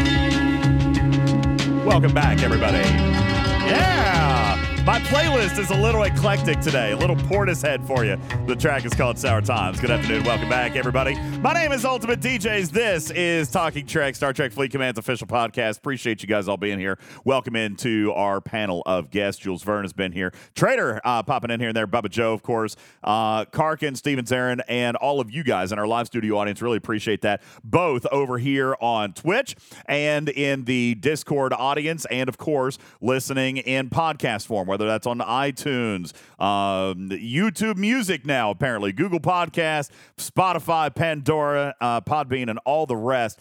Bubba, we are looking at seven hundred twelve members in our live studio audience right now. Thank you guys so very much for that. Really appreciate it. What a great, great, great, great, great number. seven hundred twelve. Really appreciate it. I will remind you guys very quickly uh, that we will be drawing fifteen battle passes here in just the next couple of minutes, okay? I, I know I should have done it already. I'm, I'm a little bit behind schedule, but fifteen battle passes. So if you are in the live studio audience, be sure to go visit our Spam It Room in the Discord right now. If you're over in Twitch, that's exclamation point Discord. That'll give you the link to come on over. If you're in the Discord already, if you're listening live in the Discord stage audience, then pop down into the Spam It Room and be sure to register down there. We have not reset the bot since the start of the month, since the start of this contest. Bubba Joe, we are currently sitting at one thousand seven hundred thirty-three registrants into the Spam It Room, which might be one of the biggest of all time, Trader. one thousand seven hundred thirty-three might be one of the biggest Spam It drawings we've ever had. Uh, and it deserves awesome. that. It deserves that That's, because we're giving away a tremendous number of battle passes this month. That's impressively large. It is impressively large. And wait, listen, let me ask you this, community. Some of you said, okay, it might not be worth twenty dollars for me to spend, but if you won one for free, you go build it, right? I mean, you, you're going to build it, right? I mean, I'm just saying, if you want a free cube... I mean, of course they are. Of, of course, course they you are. are. If you want a free cube, you, you gotta, you gotta play with the cube. All right, so we're going to give fifteen people, five, five, and five more, fifteen people today, an opportunity to win a free battle pass uh, and therefore getting your cube this month. As a matter of fact, Bubba Joe, in only six more days. And yes, guys... It, it has been kind of cute. I'm not going to s- say anything other than cute, Bubba Joe. It's been cute how many people that the uh, how many people think that the Battle Pass milestones correspond to day. I know how it could be confusing. twenty milestones, twenty-day arc. I get it. That's not how it's worked for three years. Okay, the the twenty-five blueprints for the free track and the seventy-five blueprints in the paid track will complete on milestone twelve. That is day eight. Okay, let me be very clear. Milestone twelve, but that equals day eight. We are now on day two of the arc, so in six more days, you could have your very own Borg Cube if you go down and register into the Spam It Room, and you end up winning, okay? There you go. Jakers Gray said, I won a Borg Cube in marbles last night. Ah, you must have been hanging out with Lube and Stewie Doo. Woo! Uh, appreciate you guys. I like the marbles game. I don't like hosting the marbles game. I tried Bubba Joe. I tried. I tried playing marbles once. I asked Lube if I if, for permission to play marbles, and I didn't like it at all. Um, I think it's much more fun to play than it is to host it. So my hat is tipped to Lube for being able to handle uh, that app. All right. I am very, very happy um, with Lube maintaining, because I tried. He said, yeah, you should try it out. I tried it. I didn't like it at all. Not hosting it. The marbles I, game? Oh, dude, it's great. Have you never? Have you not watched Lube play marbles? It's great, actually. Um, we, yeah, it didn't go over well with Oliver. Oliver D Js didn't like it. I was struggling with it. Lube is clearly, Lube is clearly an expert with handling all y'all's balls on screen. So we're just going to let him. Jesus, D Js. What? What? The marbles, the marbles. Uh-huh. Just uh-huh. going to let him continue that. Okay. I don't think I've ever heard anyone refer to marbles as a ball. They are balls. They're they're balls. All right, because you can decorate them. They are spheres. I don't think that they are balls. Fair point. Come on. Oh my God. Y'all are going to hell. All right, fair point. All right. I mean, they they listen. No, see, Galvey says balls bounce. First it was pies. Now we're going to redefine balls. These, okay, what is the definition? Do balls have to bounce? Because marbles can bounce. Marbles bounce. Okay. Right. They bounce. Well, they I'm bounce, but not bouncy. Huh? We are really going to go down a rabbit hole with this. This is gonna. This is gonna be the next iteration of is banana bread a pastry? Yes. Make it. Bubbles. Make it so, please. Please make it so. We could only right. be so lucky. Ransusi, thank you. Ransusi says a the definition of a marble is a small hard ball. All right. Thank you. Thank you, Ransusi. I am vindicated, Bubba Joe. Definition is on my side this time. All right. Banana bread is not a pastry. Marbles are balls. All right. Wait, a football isn't bouncy? Of course a football's bouncy. A football's bouncy. Which one are you talking about? A football, pigskin, or like a soccer ball? Either way, they're both bouncy. Okay. Yeah, both of them bounce. Yeah, both of them bounce. Uh, Bubba Joe, back to the penultimate question. Is it's pineapple... Is pi- There's Mark. Uh, Bubba Joe, is Hello. Pineapple on banana bread okay? uh, I would not have pineapple on banana bread. But Did we- I also wouldn't have pineapple on anything that isn't pizza. So. Oh, God. No. I can't. I can't with you, man. I can't with you. All right. Yes, I know. Shock and horror. All right. Anyway. Oh, gosh. This is... it, listen, we did two and a half hours of excellent content. It took two minutes. Two minutes. Okay, that's all it took. Bubba Joe, tell the community why, in your opinion, I need to. You are wrong. Just sit, sit down, down and be wrong. You are wrong. And be wrong when it comes to hazards up in G six space. All right, I I am going to sit back and be quiet. Bubba Joe and I talked about this. We have a plan, by the way. All right, we have a plan. We know how we're going to talk about this. All right. I've got points. Bubba did not change my mind, but we were able to talk about it in a way that was professional and courteous and loving. So, uh, because he didn't change my mind, I didn't change his. But we do I was agree. Being professional and courteous? Earlier today? Yeah. Well, except for that that ginormous F U emoji you sent me. But other than that, no, I'm kidding. I'm kidding. He didn't do that. But no, uh, no, listen, we we came up with a game plan because there are problems. We do agree on what some of those problems are. I think we might disagree a little bit on what the solution for that is or what this feature should look like. So I'm going to sit back, microphone off. Bubba Joe, tell the community why you don't like, and by the way, why it seems like a vast majority, or at least a very large number of vocal G six players are not happy with hazards. So hazards as a feature, like if you separate it from it being in a G six exclusive feature, hazards as a feature are a drain on resources for virtually no benefit. Um, there is a minor increase in mining speed and a minor increase in loot gain from hostiles. It's very minor. And what you end up with is a feature that is you are not able to engage with. you have to level up in ops, and to do that, you you know, obviously you have to spend either resources or money and then resources. Um, it is a feature that the only purpose is to siphon off uh, resources from people. And so I want to put it like this. If, if hazards were deployed to, say, Ops thirty-nine and up, and they just picked a bunch of systems to put hazards in, and then if you were going to interact with hazards, each individual, now again, that can't be done this way because everything is a hard ops log, but let's just say, for sake of, you know, argument, that you have to, to traverse an entire ops level. So if you're on the verge of going to forty, you would actually have to go to forty-one. If you were on the verge of going to another ops level, or you had just gone to an ops level, it would just be the next one that you would have to go to. You would have to do that before you could even begin to work on defenses against this. What if they put hazards at Taiga Core? So instead of you grinding for an hour and getting to kill a whole mess of hostiles, you could only grind for about four minutes, and then your ship blows up. Seven. Seven minutes. You don't know that. We did do that last night. The one hundred percent one was, uh, we did the math on that. It was four minutes uh, or seven seven minutes. And we did it with a ship. Well, we yeah, don't know it, if it is damage it's or percentage. If it is percent. We do know. Okay. We, we Well, I thought you were there for that. Okay, but we started to, we started to talk, and, and it was starting to get late and and escalated. But we have solved that formula. Now, uh, real quick, this is actually a very, very good question.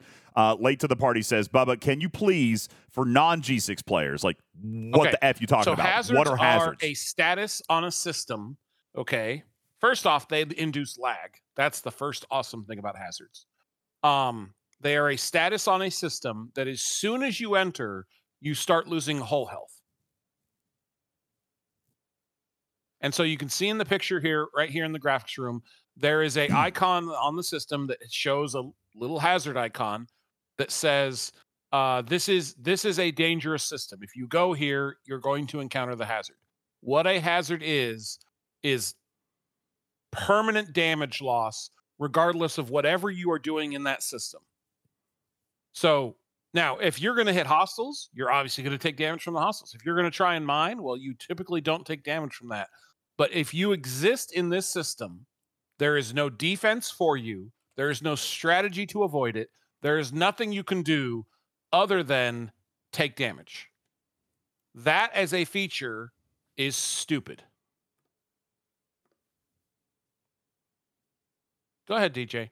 Defend it. All right. Now, does it continue to go while you're in combat?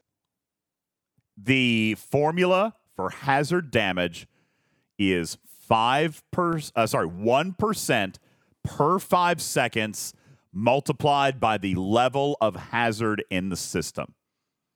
Okay, so for example, uh, in the graphics room, I just now put in an example of Federation stateside. It's a level sixty-three.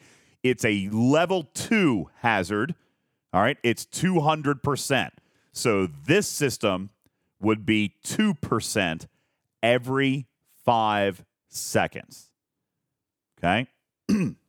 Now, where do we start, Bubba? Lore-wise, I feel like it's an interesting lore mechanic. Ion storms exist. Radiation clouds exist. Dangerous nebulae exist. Uh, some of the best episodes have occurred. Some of the best movies, The Wrath of Khan, uh, The Year of Hell, and, uh, and Voyager's episode with Janeway and the coffee. Some of the best episodes involve uh, these spatial anomalies that can destroy or severely damage a ship. All right. Lore-wise, I think hazards are very, very lore-friendly. Uh, I don't disagree that it is costing you guys stuff, and we looked at the G six repair costs last night briefly. They look crazy. They look crazy. They're very high. They're much higher than I would have expected outside of this month. Let me just say, for any budding G six player, uh, for any budding G six player, get up there, convert everything. Bubba, am I saying that wrong? Convert. Every- Ripper said it last night. Convert everything. Use the max refines, the max everything on that bonus refinery. Convert everything you can through the bonus refinery this month. you Ops sixty-one players, because that refinery gets about five times worse at the end of this thirty-day period. Vic says bonus refinery. Wait, bonus refinery. We just had one. But I'm talking about there is a, a tax-free, limited-time bonus refinery for the G six players to be converting their traditional resources over to the new Sigma resources, which we can talk about a little bit later. It's not necessary for the broader community, but they're, change- that, they're changing the currencies. They've got Sigma resources now instead of traditional. Um, of course, the G six materials, all right, instead of G five, but that was expected. But their titanium is not the same as our titanium anymore. They have Sigma titanium. And Bubba Joe, what we determined last night, um, generally speaking, let's take a look at a maxed G five Epic. Okay. Now, you can say, Divine, that they're just concentrated. Fancy, fine. Okay, that's fine. But, Bubba Joe, we dis- we determined last night a maxed G five Epic costs in the neighborhood of, let's say, twelve billion tritanium. Okay? twelve billion tritanium. To What's that? twelve billion tritanium to repair a maxed G five Epic. Ballpark. Yeah, that sounds about right. Okay. Last night, a tier one, yes, shorts, twelve billion. Last night, a G six uncommon minor at tier one cost three hundred forty billion tritanium. Max G five Epic Warship, twelve. Tier one G six Minor, three hundred forty billion. Okay? Tech One says, what happened to the currency converter they hinted at? It's there. It's there. And that's why I'm saying use it. Max it out this month. Max it, max it, max it, max it, max it. Use it all. Okay? Use it. Because it is a way better conversion, all right? As a matter of fact, last night we determined, Bubba Joe, that the uh, the actual cost for this month is not three hundred forty billion tritanium. The actual cost for this month is, in fact, actually about forty billion tritanium. It sh- that is probably acceptable, Bubba Joe. G five Epic at twelve billion, G six Uncommon, Tier one starting out at about forty billion, all right? That would probably be reasonable. But after this thirty-day period, it's going to jump up to three hundred forty billion dollars. Okay? So you budding G sixes, you need to get up there, okay? You need to get up there and you need to – I mean, if you're if you, that was your plan, if that was your plan, okay? So the repair costs are high. And circling all the way back, the formula for hazards is fi- is one percent times the level of hazard per five seconds. And when I say percent, I don't mean of starting health, do I, Bubba Joe? They actually thought nope. of this one. It is of the capacity health of your ship. So, like, we've got other things, like burning is one percent of starting health. So it doesn't take one hundred shots to kill somebody with burning, does it, Bubba Joe? It actually takes something like two hundred thirty-three because it's this, it, it, it what are they, uh, dead, uh, declining returns, except that's not what I'm trying to think of. Diminishing returns. Thank you. Whew. Diminishing returns. Okay? Hazards don't. Hazards don't. Hazards take the capability of your ship, what it should be, at fully repaired one hundred percent status, and takes one percent. Okay? Takes one percent. In a level one hazard system. So, Bubba Joe, real easy math here. If we're in a level one hazard, and let's say we're mining, so we're not taking damage from hostiles or any, doing anything else. If we are fully repaired, we go up and we're going to mine in a level one hazard system. What is the maximum amount of time that we can mathematically survive? Uh, eight minutes and twenty seconds. Five seconds times one hundred is five hundred seconds divided by sixty is eight minutes and twenty seconds. That is the mathematical maximum amount of time that a ship can survive in one of these hazard systems. Now, What does it do? Bubba Joe, I'll let you take the lead on this. Why even fly into a hazard system at all? Do you have to? You like spending resources. Okay, fair. Do you have to? Like, d- does the progression of Op sixty, is that the only place to get your resources and materials? Why fly into a hazard system? Well, now, hang on. So I, I said you have to separate hazards as a feature from G six progression. Okay. Evaluate a hazard. Why would you subject your ship to this? Okay. So what are what what is the function of hazards as you see it? What is the comparison of using a hazard system and a non-hazard system?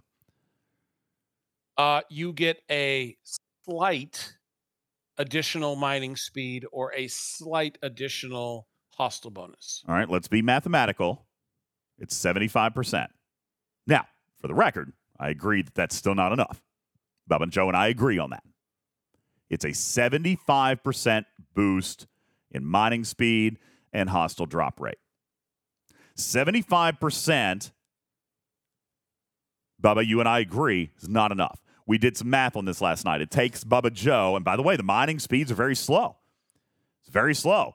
Uh, now, it's not really in the noise, Benny Hill, because the mining rates are super slow. Okay?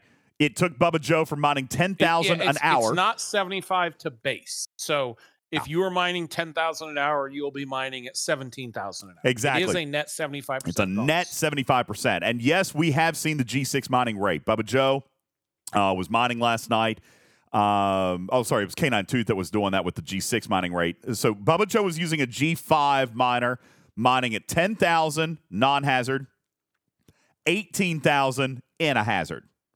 Then we had a tier one G six uncommon miner go into that same system that was mining thirty-four thousand an hour non-hazard and fifty-seven thousand uh, an hour, fifty-seven thousand an hour in the hazard. Now that certainly sounds a lot better than what you were doing at ten thousand, right, Bubba Joe? Right? fifty-seven thousand an hour sounds sounds reasonable for tier one, right? Sounds reasonable. So did- Did you have somebody show you that number? Because I've been K- talking to people that have this. No, I, he gave you his mining laser. The actual people I've seen that have taken these ships up there are only getting about, I mean, again, this is a G six discussion, but they're only getting about uh, eighty to ninety percent more than I'm getting with my typical miner. Now, the, the okay, hazard is I still might be more, wrong on this. K nine Tooth, can, can we circle back to yours? Because I thought... I, and by the way, most of my data has come from K nine, all right? So if if that's skewed uh, or or if he's wailing it out harder than than other people, then maybe. But but um, but regardless, like that's that's a that's a G six comparison. But so the hazard system provides a roughly, and I did the math on the on the loot. It's about the same. It's about mm-hmm. a seventy percent bonus in in additional broken parts. Right. Okay. Now, it, here's the thing. Even if fifty-seven was right, which a lot of people are saying it's not, so I, I'll, I'll concede that point. But let's pretend for a moment just that it is. Or let's just even call it fifty. I don't care. Let's call it fifty. An hour. We're missing We're missing the, the obvious point here, right, Bubba Joe? fifty thousand right, an hour. Because you're not making it to an hour. That's right. We only get eight minutes and twenty seconds. That way. eight minutes and twenty seconds. Okay? That's all they're getting. So in that hour of fifty thousand mining speed, what are they actually getting? fifty thousand divided by sixty times roughly eight. Bubba Joe, you're getting roughly six thousand. Yeah. You're getting roughly six thousand before you die and beyond this thirty days. Right now, it's costing them forty billion tritanium. thirty days from now, it's going to cost them three hundred twenty billion tritanium. Okay? Let's be fair about that. It's only costing forty billion today, Bubba. thirty days from now, it's going to go up by seven hundred percent. Now, I'm going to take six thousand home from that node by the time I die and pay that trite repair bill. This is where Bubba and I had, I think, our big separation last night. Yes. Because Bubba Joe is looking at what is expected of him. six thousand is what he's going to pull home in one haul. But Bubba Joe, you have an event that is calling for how much? eighty-four thousand. eighty-four thousand. eighty-four thousand, meaning even with a G six miner getting six thousand per trip, he would have to spend fifteen holes to finish this event. And by the way, is it an event that pays something great, Bubba Joe? Is it a big event? Is it like a, is it like, you know, a daily? Is it like military supremacy? Is it like the the uh, Supreme events that gave you your superhighway stuff? Is it is it that? It is sourcing the only way to research hazard resistance. And and it is a daily. It's a daily. That's where I was from. There you go.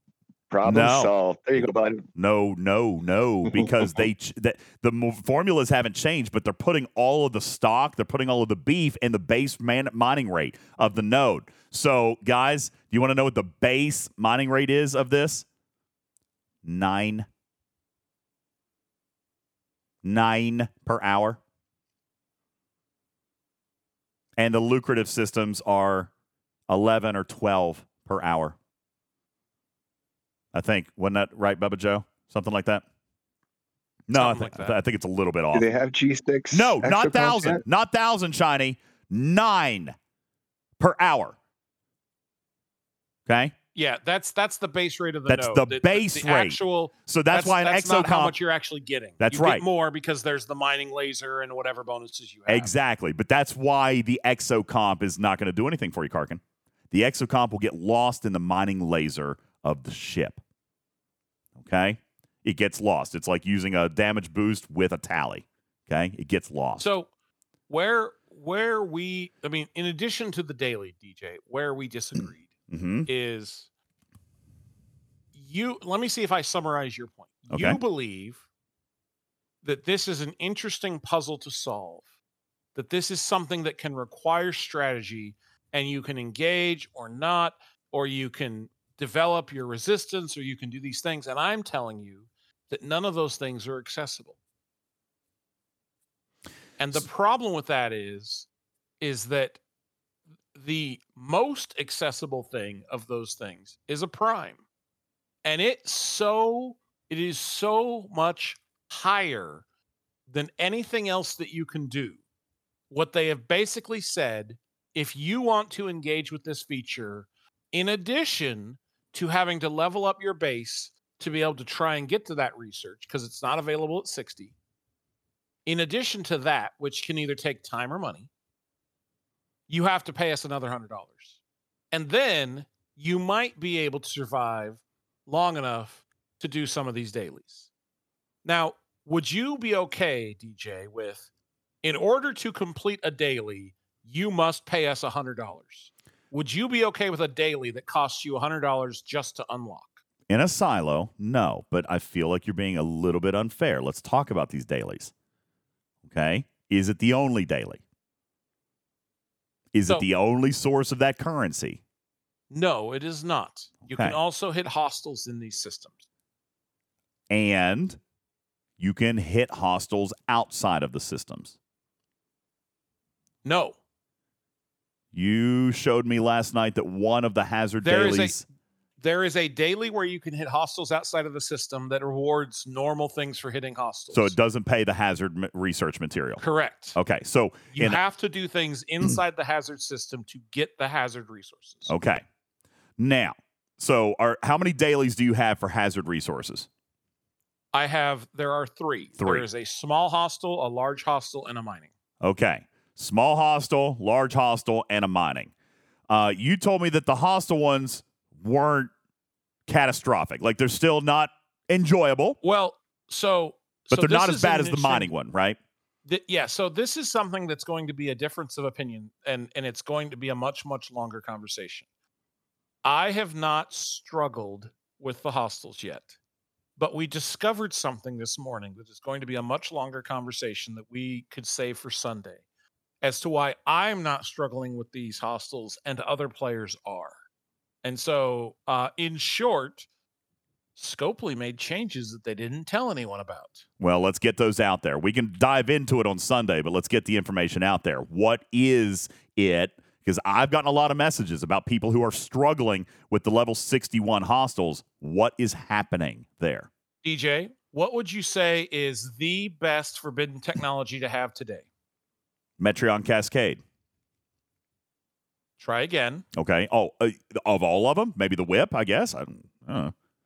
Okay, so I'll I'll concede the whip is maybe one A. What is the next most important one to have for proceeding within the loop? Oh, the Q's Trials ones. Yes. Yeah.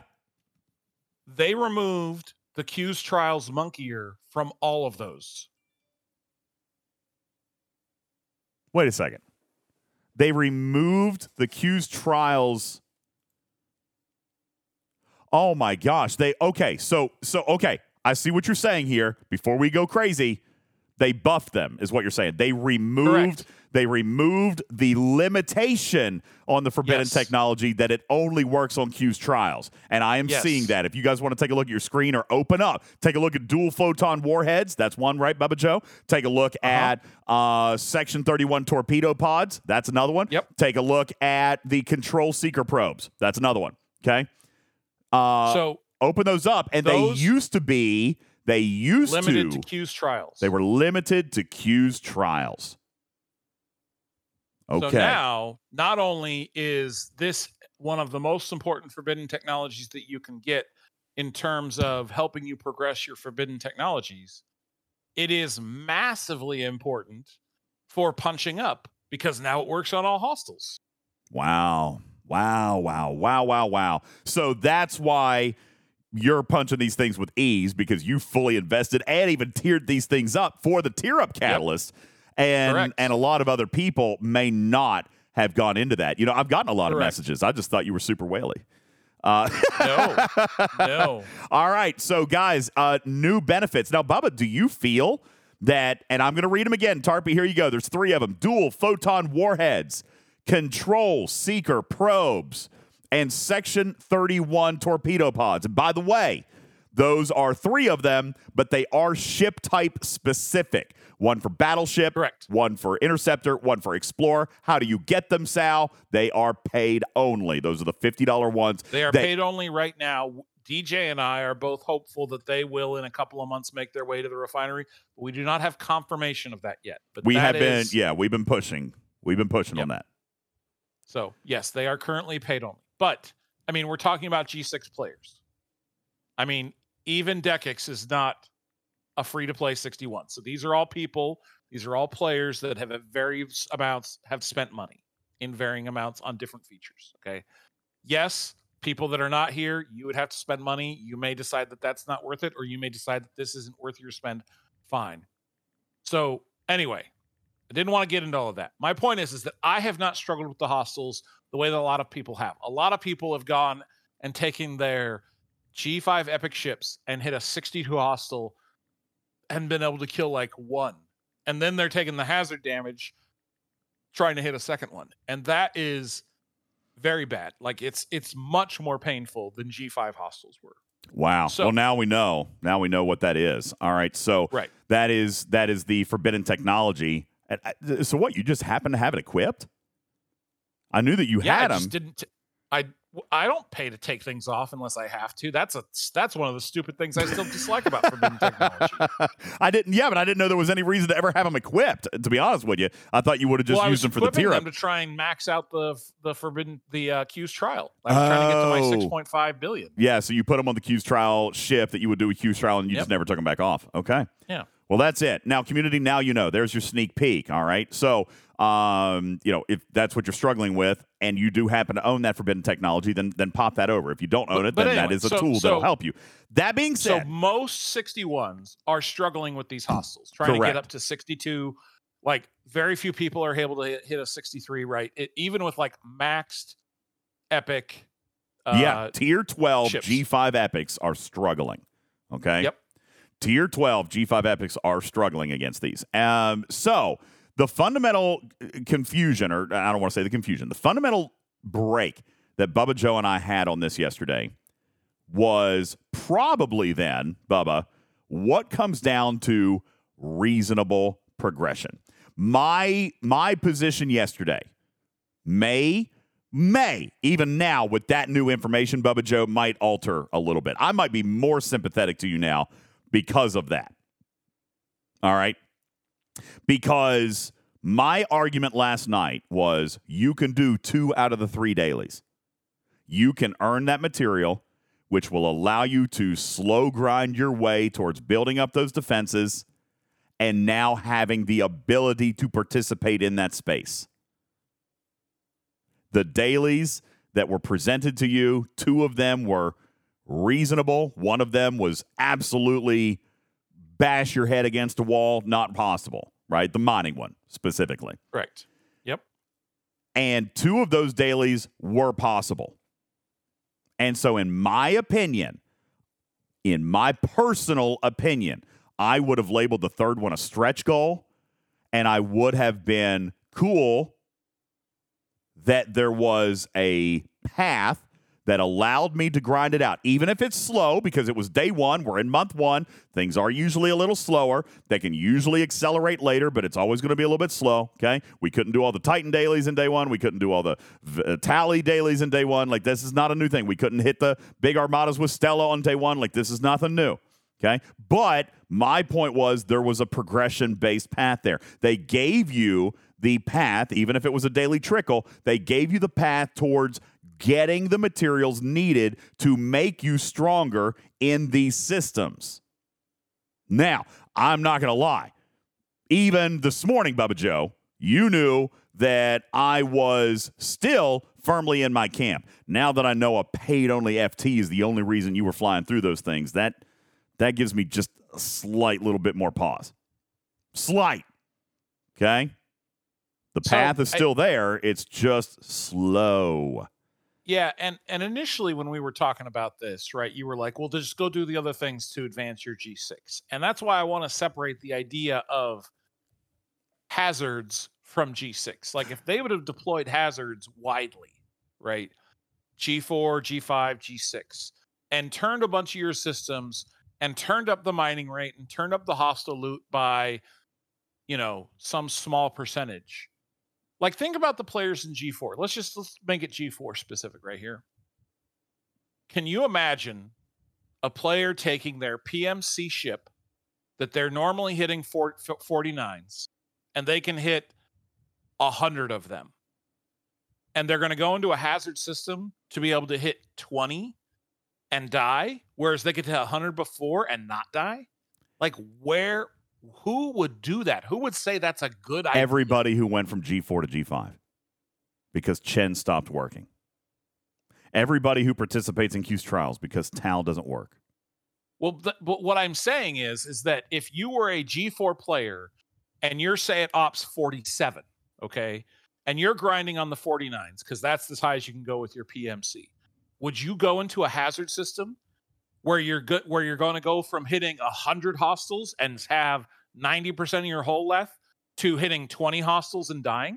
So for twenty percent extra loot? Well, or it's seventy-five percent okay, extra seventy-five, loot? Yeah, let's be fair. It's seventy-five percent. seventy-five now, for one hundred percent extra loot. All right, now, here's where we started to settle in on our on our agreement here, okay? Me personally, I have said this, I've done it. You guys have observed me doing it. Okay, you guys have observed me doing it, where I have openly said I will pay more to do it faster because I hate grinding. I will punch up. Designers have been on this show and talked about it. Trader has mentioned it. Bubba, you have even mentioned it. A lot of players. Dragon Keeper prefers it the other way. He's like, I'll hit down to make it cheaper because I can grind forever. Wambulance says the same thing. I'll hit down because it's cheaper.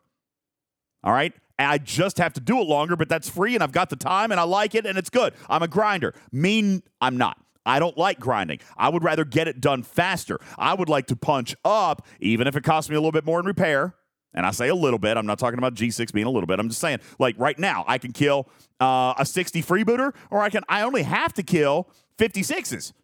But I go and I kill the sixties. Why? Better loot, and the repair cost increase is negligible for me. So I would rather go and do it faster and get more. and I don't mind that repair cost increase, right? That's me. If I'm looking at an event, Bubba, you've talked about an event before where you've had to hit one hundred hostels, and I only have to hit, look at capital cities now, where some players, uh, okay, the the Worms Battle Pass event, Bubba, I have come to despise that as I've opsed up, just like you always have, right? The Worms event. If you're an ops, I don't know, call it an ops, what, ops thirty-nine? The Worms event is what, two, three Worms? And you're done? Peter says you could do one. Okay, thank you. You can do one worm at Ops thirty-nine and you're done. But, Bubba, how many worms do you have to kill? It's like forty or fifty, I think. Yeah, mine's, mine's really high. It's like it's I it, I thought it was higher than that. I thought it was like fifty or sixty, but maybe whatever. Even if it's forty, it's terrible. Okay? So that is the kind of thing we're talking about. I would rather... I was that guy, I was that player that would go and hunt in the capital city systems because a hostile hunt would let you only do one or two hostels and you're done. Right? I was that player. You're not getting more for less, like for higher effort. You're actually taking a loss in what you could go drop down and grind. Exactly. Unless they're giving like a times five bonus. Well, but it, for, for me, it's about the time. I don't care. I don't want to hit hostels. I don't want to hit forty hostils when I can hit one.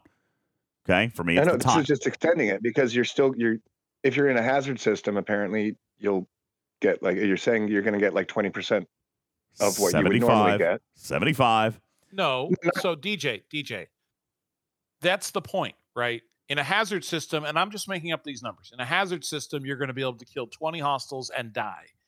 In a non-hazard system, you're going to be able to kill one hundred hostiles and still have seventy-five percent of your hole left. Okay, fair. Yeah. I, okay, I see what you're saying. I see what you're saying. So, right. So why would I go to a hazard system? Yeah, I killed twenty hostiles, and maybe that's maybe that gave you exactly the amount of loot you needed, mm-hmm. but you paid, you paid you, you time. Got, time. Okay, but you got you. Yes, okay. So time. time is the only benefit. Agreed, and we've agreed that that's a core benefit of this game. Punching up costs more, okay. Saves time. Punching down is cheaper. Cost time. That is That's a only if you're saving time. If you're actually dying before you're getting what you would get if you were down below doing a minimal bit more effort. Well, I mean, now you're taking into account warp time, and everybody can figure that out for themselves. Okay. Well, no warp time, just the time in the system doing the job. Like, if you're, it's seventy-five percent net. So if that number doesn't match, you know, with the time loss for what you're saying, then it's not. You're not gaining anything by killing yourself faster. I'm gaining seventy-five percent of my time back. Okay, that that's the bottom line. If I'm earning loot seventy-five percent faster and I can get to my objective in one trip without having to go back and forth, because warp time would add to that, okay? But I'm done seventy-five percent faster. To me, that time is worth it, okay? Now, The the next piece of this becomes the dailies that Bubba has to do. The dailies, why would you do it in the hazard system? Because as Bubba Joe said a moment ago, the daily does not complete if you do it outside the hazard system. And what is required to complete the daily is to do it in the hazard system so that you get the hazard particles. Right? You get the hazard particles that allow you to do the research that improve your hazard resistance. All right, which will slow down the one percent every five seconds. I have not yet received confirmation on what that looks like, Bubba Joe. Um, my expectation is, um, my expectation is that it's going to increase the time. I don't think I think the one percent. I, I'm going to need to check with game design, but I believe that it is uh, that it's going to increase the time and not necessarily the one percent. Uh, my guess is that it's going to be, I mean, it's going to be something like that. Yeah, that, that's my guess. I don't think there's not a whole lot you can do to one percent that makes it better. Like, okay, one percent is going to turn into zero point nine seven percent. You know what I'm saying? Like, I, I don't think that's, I think well, it's I mean, going to be time. It's just a math equation, right? We know, I know. That this game deals in fractions of a shield percent. That's so, true. Fractions of a shield hole. So, I mean, that's, it. it the, the math is just going to be the math. Now, K twenty-one says, can it completely negate no level, uh, low level hazards at max level? We don't know yet. We don't know what that we don't know what that formula is. Oh, Ripper says it's changing the damage. Really? So it's not going to be a unit of time. It's going to change the actual percentage. That's so dumb. That so dumb. Anyway, um, okay, whatever. But I'm still working on trying to figure out what that formula is. All right, I do not have the formula yet. I have been promised by Scopely that I will have that formula by next Wednesday. I think they're holding it out for you guys to play and tinker and whatever, but they did tell me that they would give it to me by Wednesday. Well, and that's okay. That's the other thing. You were like, well, go experiment with it. Like, there's nothing to experiment. Well, yeah, like, we figured out what the math was gained, last night. We did I've the math. Some hazards. I've gained some hazard things. I can't research them yet. Now, granted, I could spend to be able to go research to them. To speed them up. I, that's right. Yes, that's I could right. do that, right? But, you know, I, why would I, what would motivate me as a player to engage in a mechanic like that? And you're like, I'm saving time, and I don't see it. All I see is that I am getting less resources than because less resources for, for the effort. Because you're willing to put in the time. Like, you're willing to grind for an hour where I might only want to grind for five or ten minutes, dude. Like, that's the difference. You're willing but you're to assuming do that, grind. That in that five or ten minutes, you're actually going to get what you need.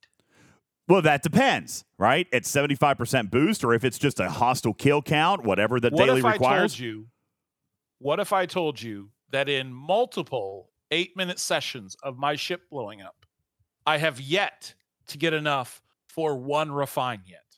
On the mining one, right? No. On the parts one. Oh. Well, now that's a totally different conversation because a lot of those refineries are terrible.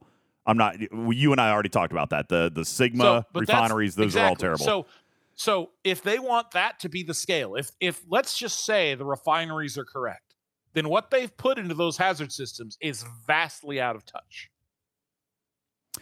Where Bubba Joe and I agree is that the hazard systems are not rewarding enough. All right, Bubba, you yours was a little aggressive. I don't know that I would have gone that high, but again, you know, shooting for the stars, landing on the moon, sure. Ironically, having not spoken to Karkin at all, he came up with exactly the same value I suggested to you. What did he say? Where did you say it, Karkin? Go ahead and read it. Where'd you go? Oh, I estimated five times. Five times, okay. That's exactly what uh, that's exactly what Bubba Joe said. He said that it should be a five hundred percent loot bonus multiplied by the level of hazard system. So if it's a level two hazard system, it should be a one thousand percent loot bonus. If it's a level yes. three hazard system, it should be a fifteen hundred percent loot bonus, and therefore fifteen hundred percent mining speed bonus on the on the base mining, all that. Long story short, comes down to the juice ain't worth the squeeze, Benny Hill says. Uh, Sugar Fat Man says, yes, that's actually reasonable. That works. And Bubba Joe and I agree. seventy-five percent is not enough. Ripper says the math is too aggressive. He says, I do disagree on that one. But either way, and, th- and we are shooting from the hip here, okay? We're shooting from the hip. That's all right. I think, Rip, we can agree. You even said last night seventy-five percent was not enough. Now, it may not need to be five hundred percent, but seventy-five is not enough, okay? Either way, there is a middle ground that we've got to find there that makes it worth the damage. Bubba Joe, final thoughts here because I've got to get ready to go. The, yep. the premise of my argument against you has been the following long-term mantra that I have stated on the show. High risk, so, high reward. Let me let me defend your position slightly, okay? The idea of having something that requires some strategy. If they had released an exocomp with this that gave you some resistance, or they had released something that was temporary bonusing, right? Some sort of temporary bonus that you had to then think about how you were going to engage, which hazard you were going to engage with, with which ship, or maybe an officer that works with one hazard. And there was some sort of thing that you had to try and figure out the solution to. That might have been interesting, but to launch hazards with none of that is stupid. The only argument I've got against that, I, I agree that they could have put some tools out there, but those tools would, if you wanted it now, would have cost you money. Would we have happily paid that money, or would we have called it a pay-to-play mechanic or, or a cash grab? That's the well, only argument that everything in G six is a pay-to-play mechanic right now. I don't disagree with that, but I mean, it, would that have been... All right, we talk about good monetization and bad, Bubba Joe. We talk about spending that feels good and spending that feels forced. I have a feeling you would have felt like that spending was forced. Well, I would not have enjoyed spending money to get a seventy-five percent loot bonus. So I think that there are flaws in both directions. Okay. So you would have, if they had sold the solution, you th- you're saying that you would have probably just sat out the whole mechanic anyway. I, I, I might have for this sort of bonus, yes. Okay. All right, that's fair. And that brings us back.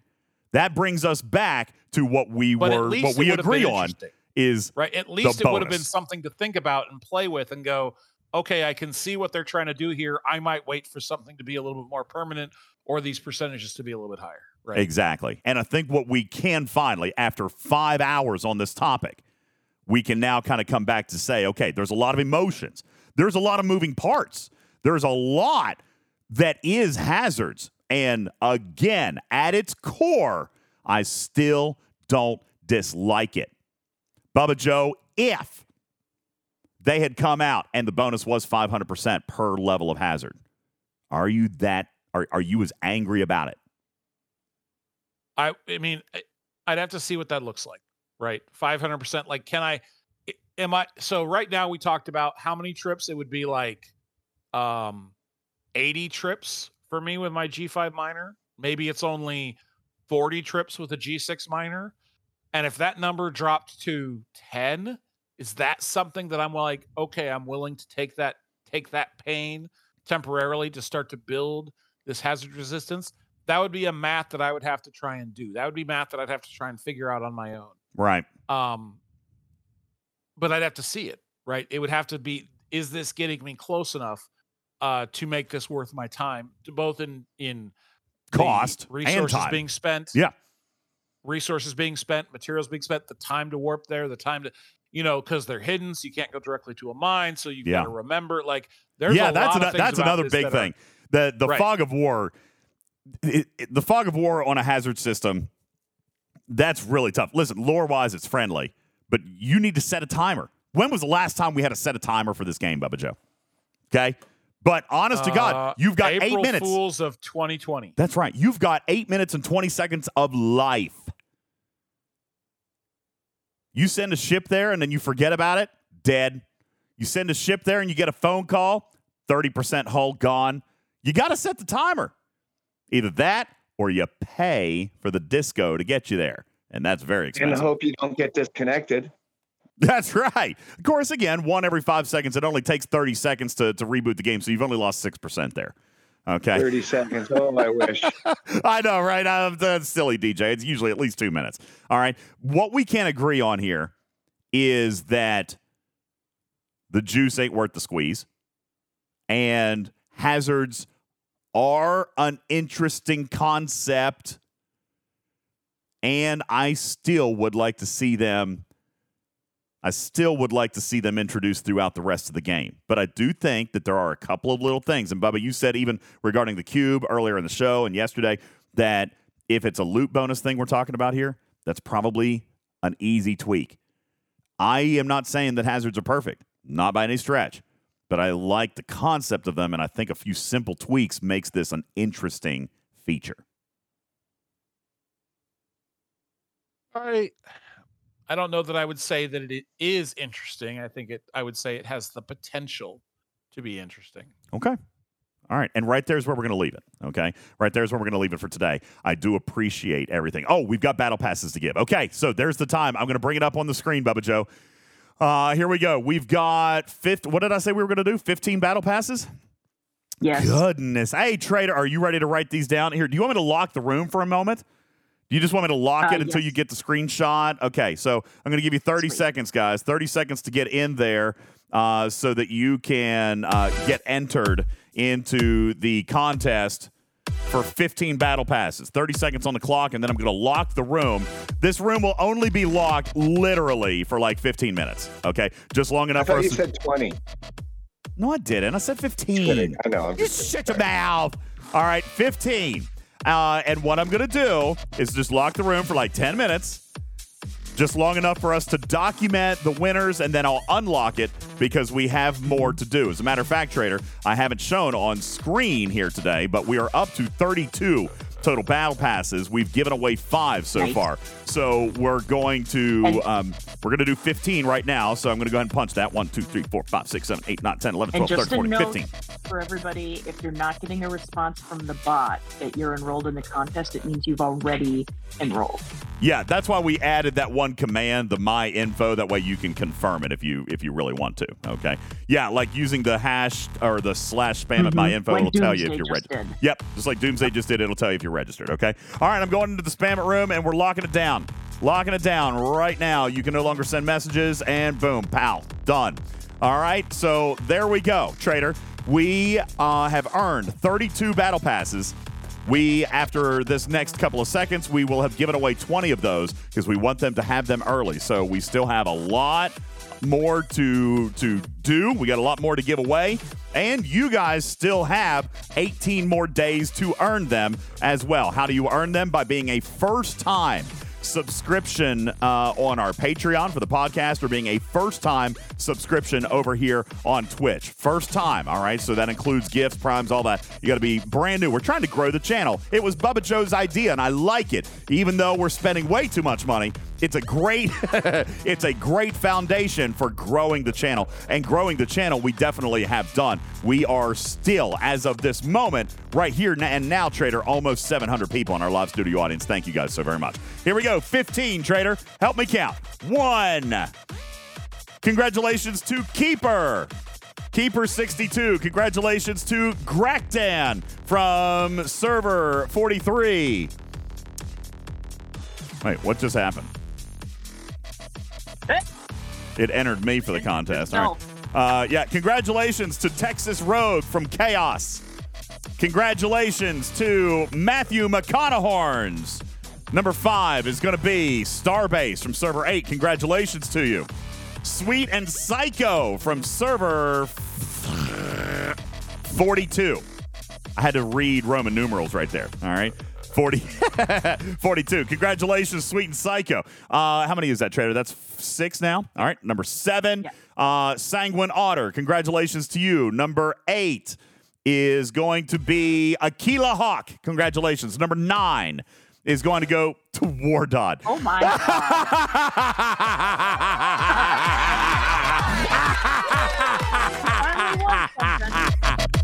Wardod, you don't actually get it. I'm I'm pulling it. Wardod says nice. Whatever. You've already bought one. Did you already buy one, Wardod?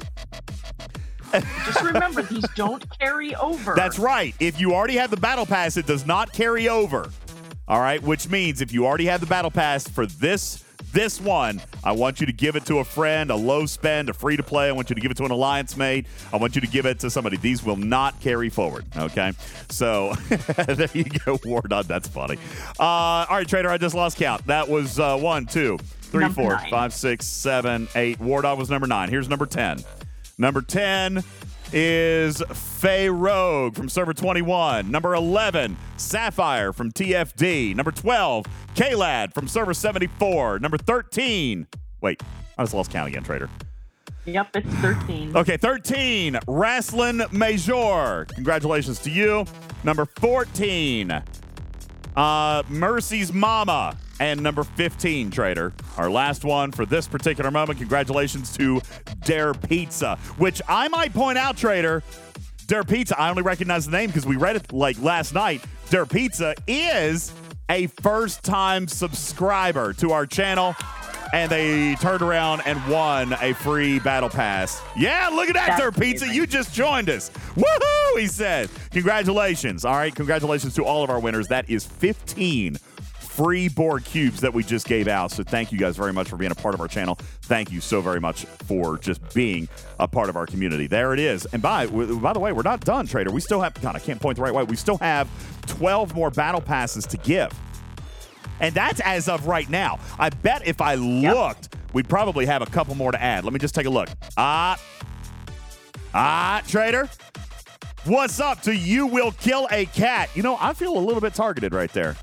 You Will Kill a Cat. It's the dark name right there. Okay. Okay. Thank you for the new subscription. Uh, right? I mean, I just got chills down my back. Um, Okay, that's where we're at, Trader. That's the only new one. So we're up to thirty-three. So we still have thirteen more to give away, which we will uh, try to get to over the next week or so. Do remember, there's a high degree of likelihood I'm not doing a show Sunday. I might. There will not be a traditional Twitch tomorrow as I will be traveling, but I am going to try to broadcast to you guys a little bit while I am in Los Angeles. So um, we'll see how that goes. I fly out in literally like seven or eight hours to head to Los Angeles. So I will be keeping you guys apprised and having a lot of fun with that journey. And you guys, thank you guys so very, very much for being here on this, the inaugural episode of the November Arc. Bubba Joe, final thoughts on the introduction of G six. Is this going to be content that will engage you at some point, or is this literally just garbage? So there are things that they have done that I think are okay, maybe even good, but there's a large majority of what they introduced that I think is hot garbage. All right.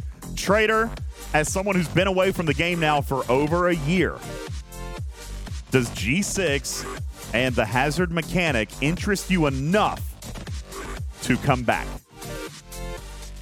No, it doesn't. Ripper said the I same thing. I was hoping it would. Yeah. I was hoping it would, but it it just feels like more of the same for me, and I'm just not interested in it. All right, you hear that, Scopely? Still work to do. We're not done yet. There is still work to do. But in my opinion, I think we have the foundation for something that can be really good. I do think we have the foundation for it, whether or not it implemented that way, clearly not, but I think the foundation is there.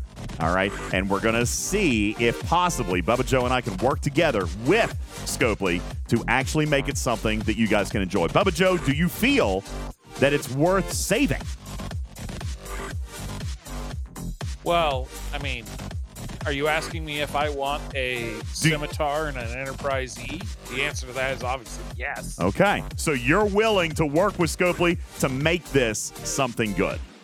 I am willing to work with Scopely to make this something good, if they're willing to actually listen and, and make changes. All right. That's what we need to do. And that's what we're going to be driven to do. And that's what we'll need your help, community. Your feedback matters as well. Doesn't matter what Bubba Joe and I say if everybody does the surveys and just says, oh, yeah, everything's great. Bubba Joe, that was one of the things you were frustrated with me last night. You were like, listen, don't go back and say it's good. Well, which I wouldn't do. I can say that I feel like this, but that was why this was really important, to figure out what the problems are and not have a knee-jerky reaction to it. We've got to figure that piece out, and I think we did a lot of that here today. I think we did a lot of that here today, and we've got a lot more to go. An entire generation of content has been opened in this game, and we are going to be here with you the entire way to break it down, analyze it, and get you the solutions that are necessary. My name is Ultimate D Js. Thanking you guys so very much for hanging out here in our channel. Oh, my God, oh, my God, oh, my God, oh, my God, oh, my God. Trader, Zoe Wren is online. Can we go raid Zoe? It's been so long. I never uh, yeah? I never get to raid Zoe. All right, guys, listen, I'm going to I'm gonna say thank you guys so very much for being here.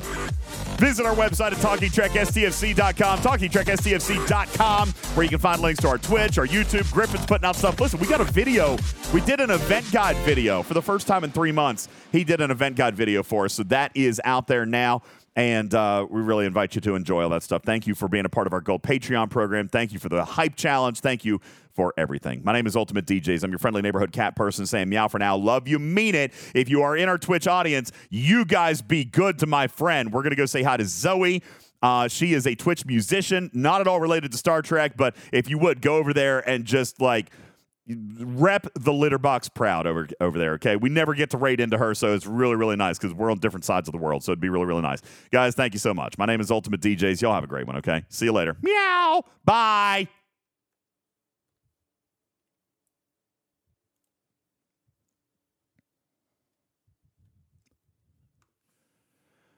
All right, I think we're off. Yeah, looks like we're off.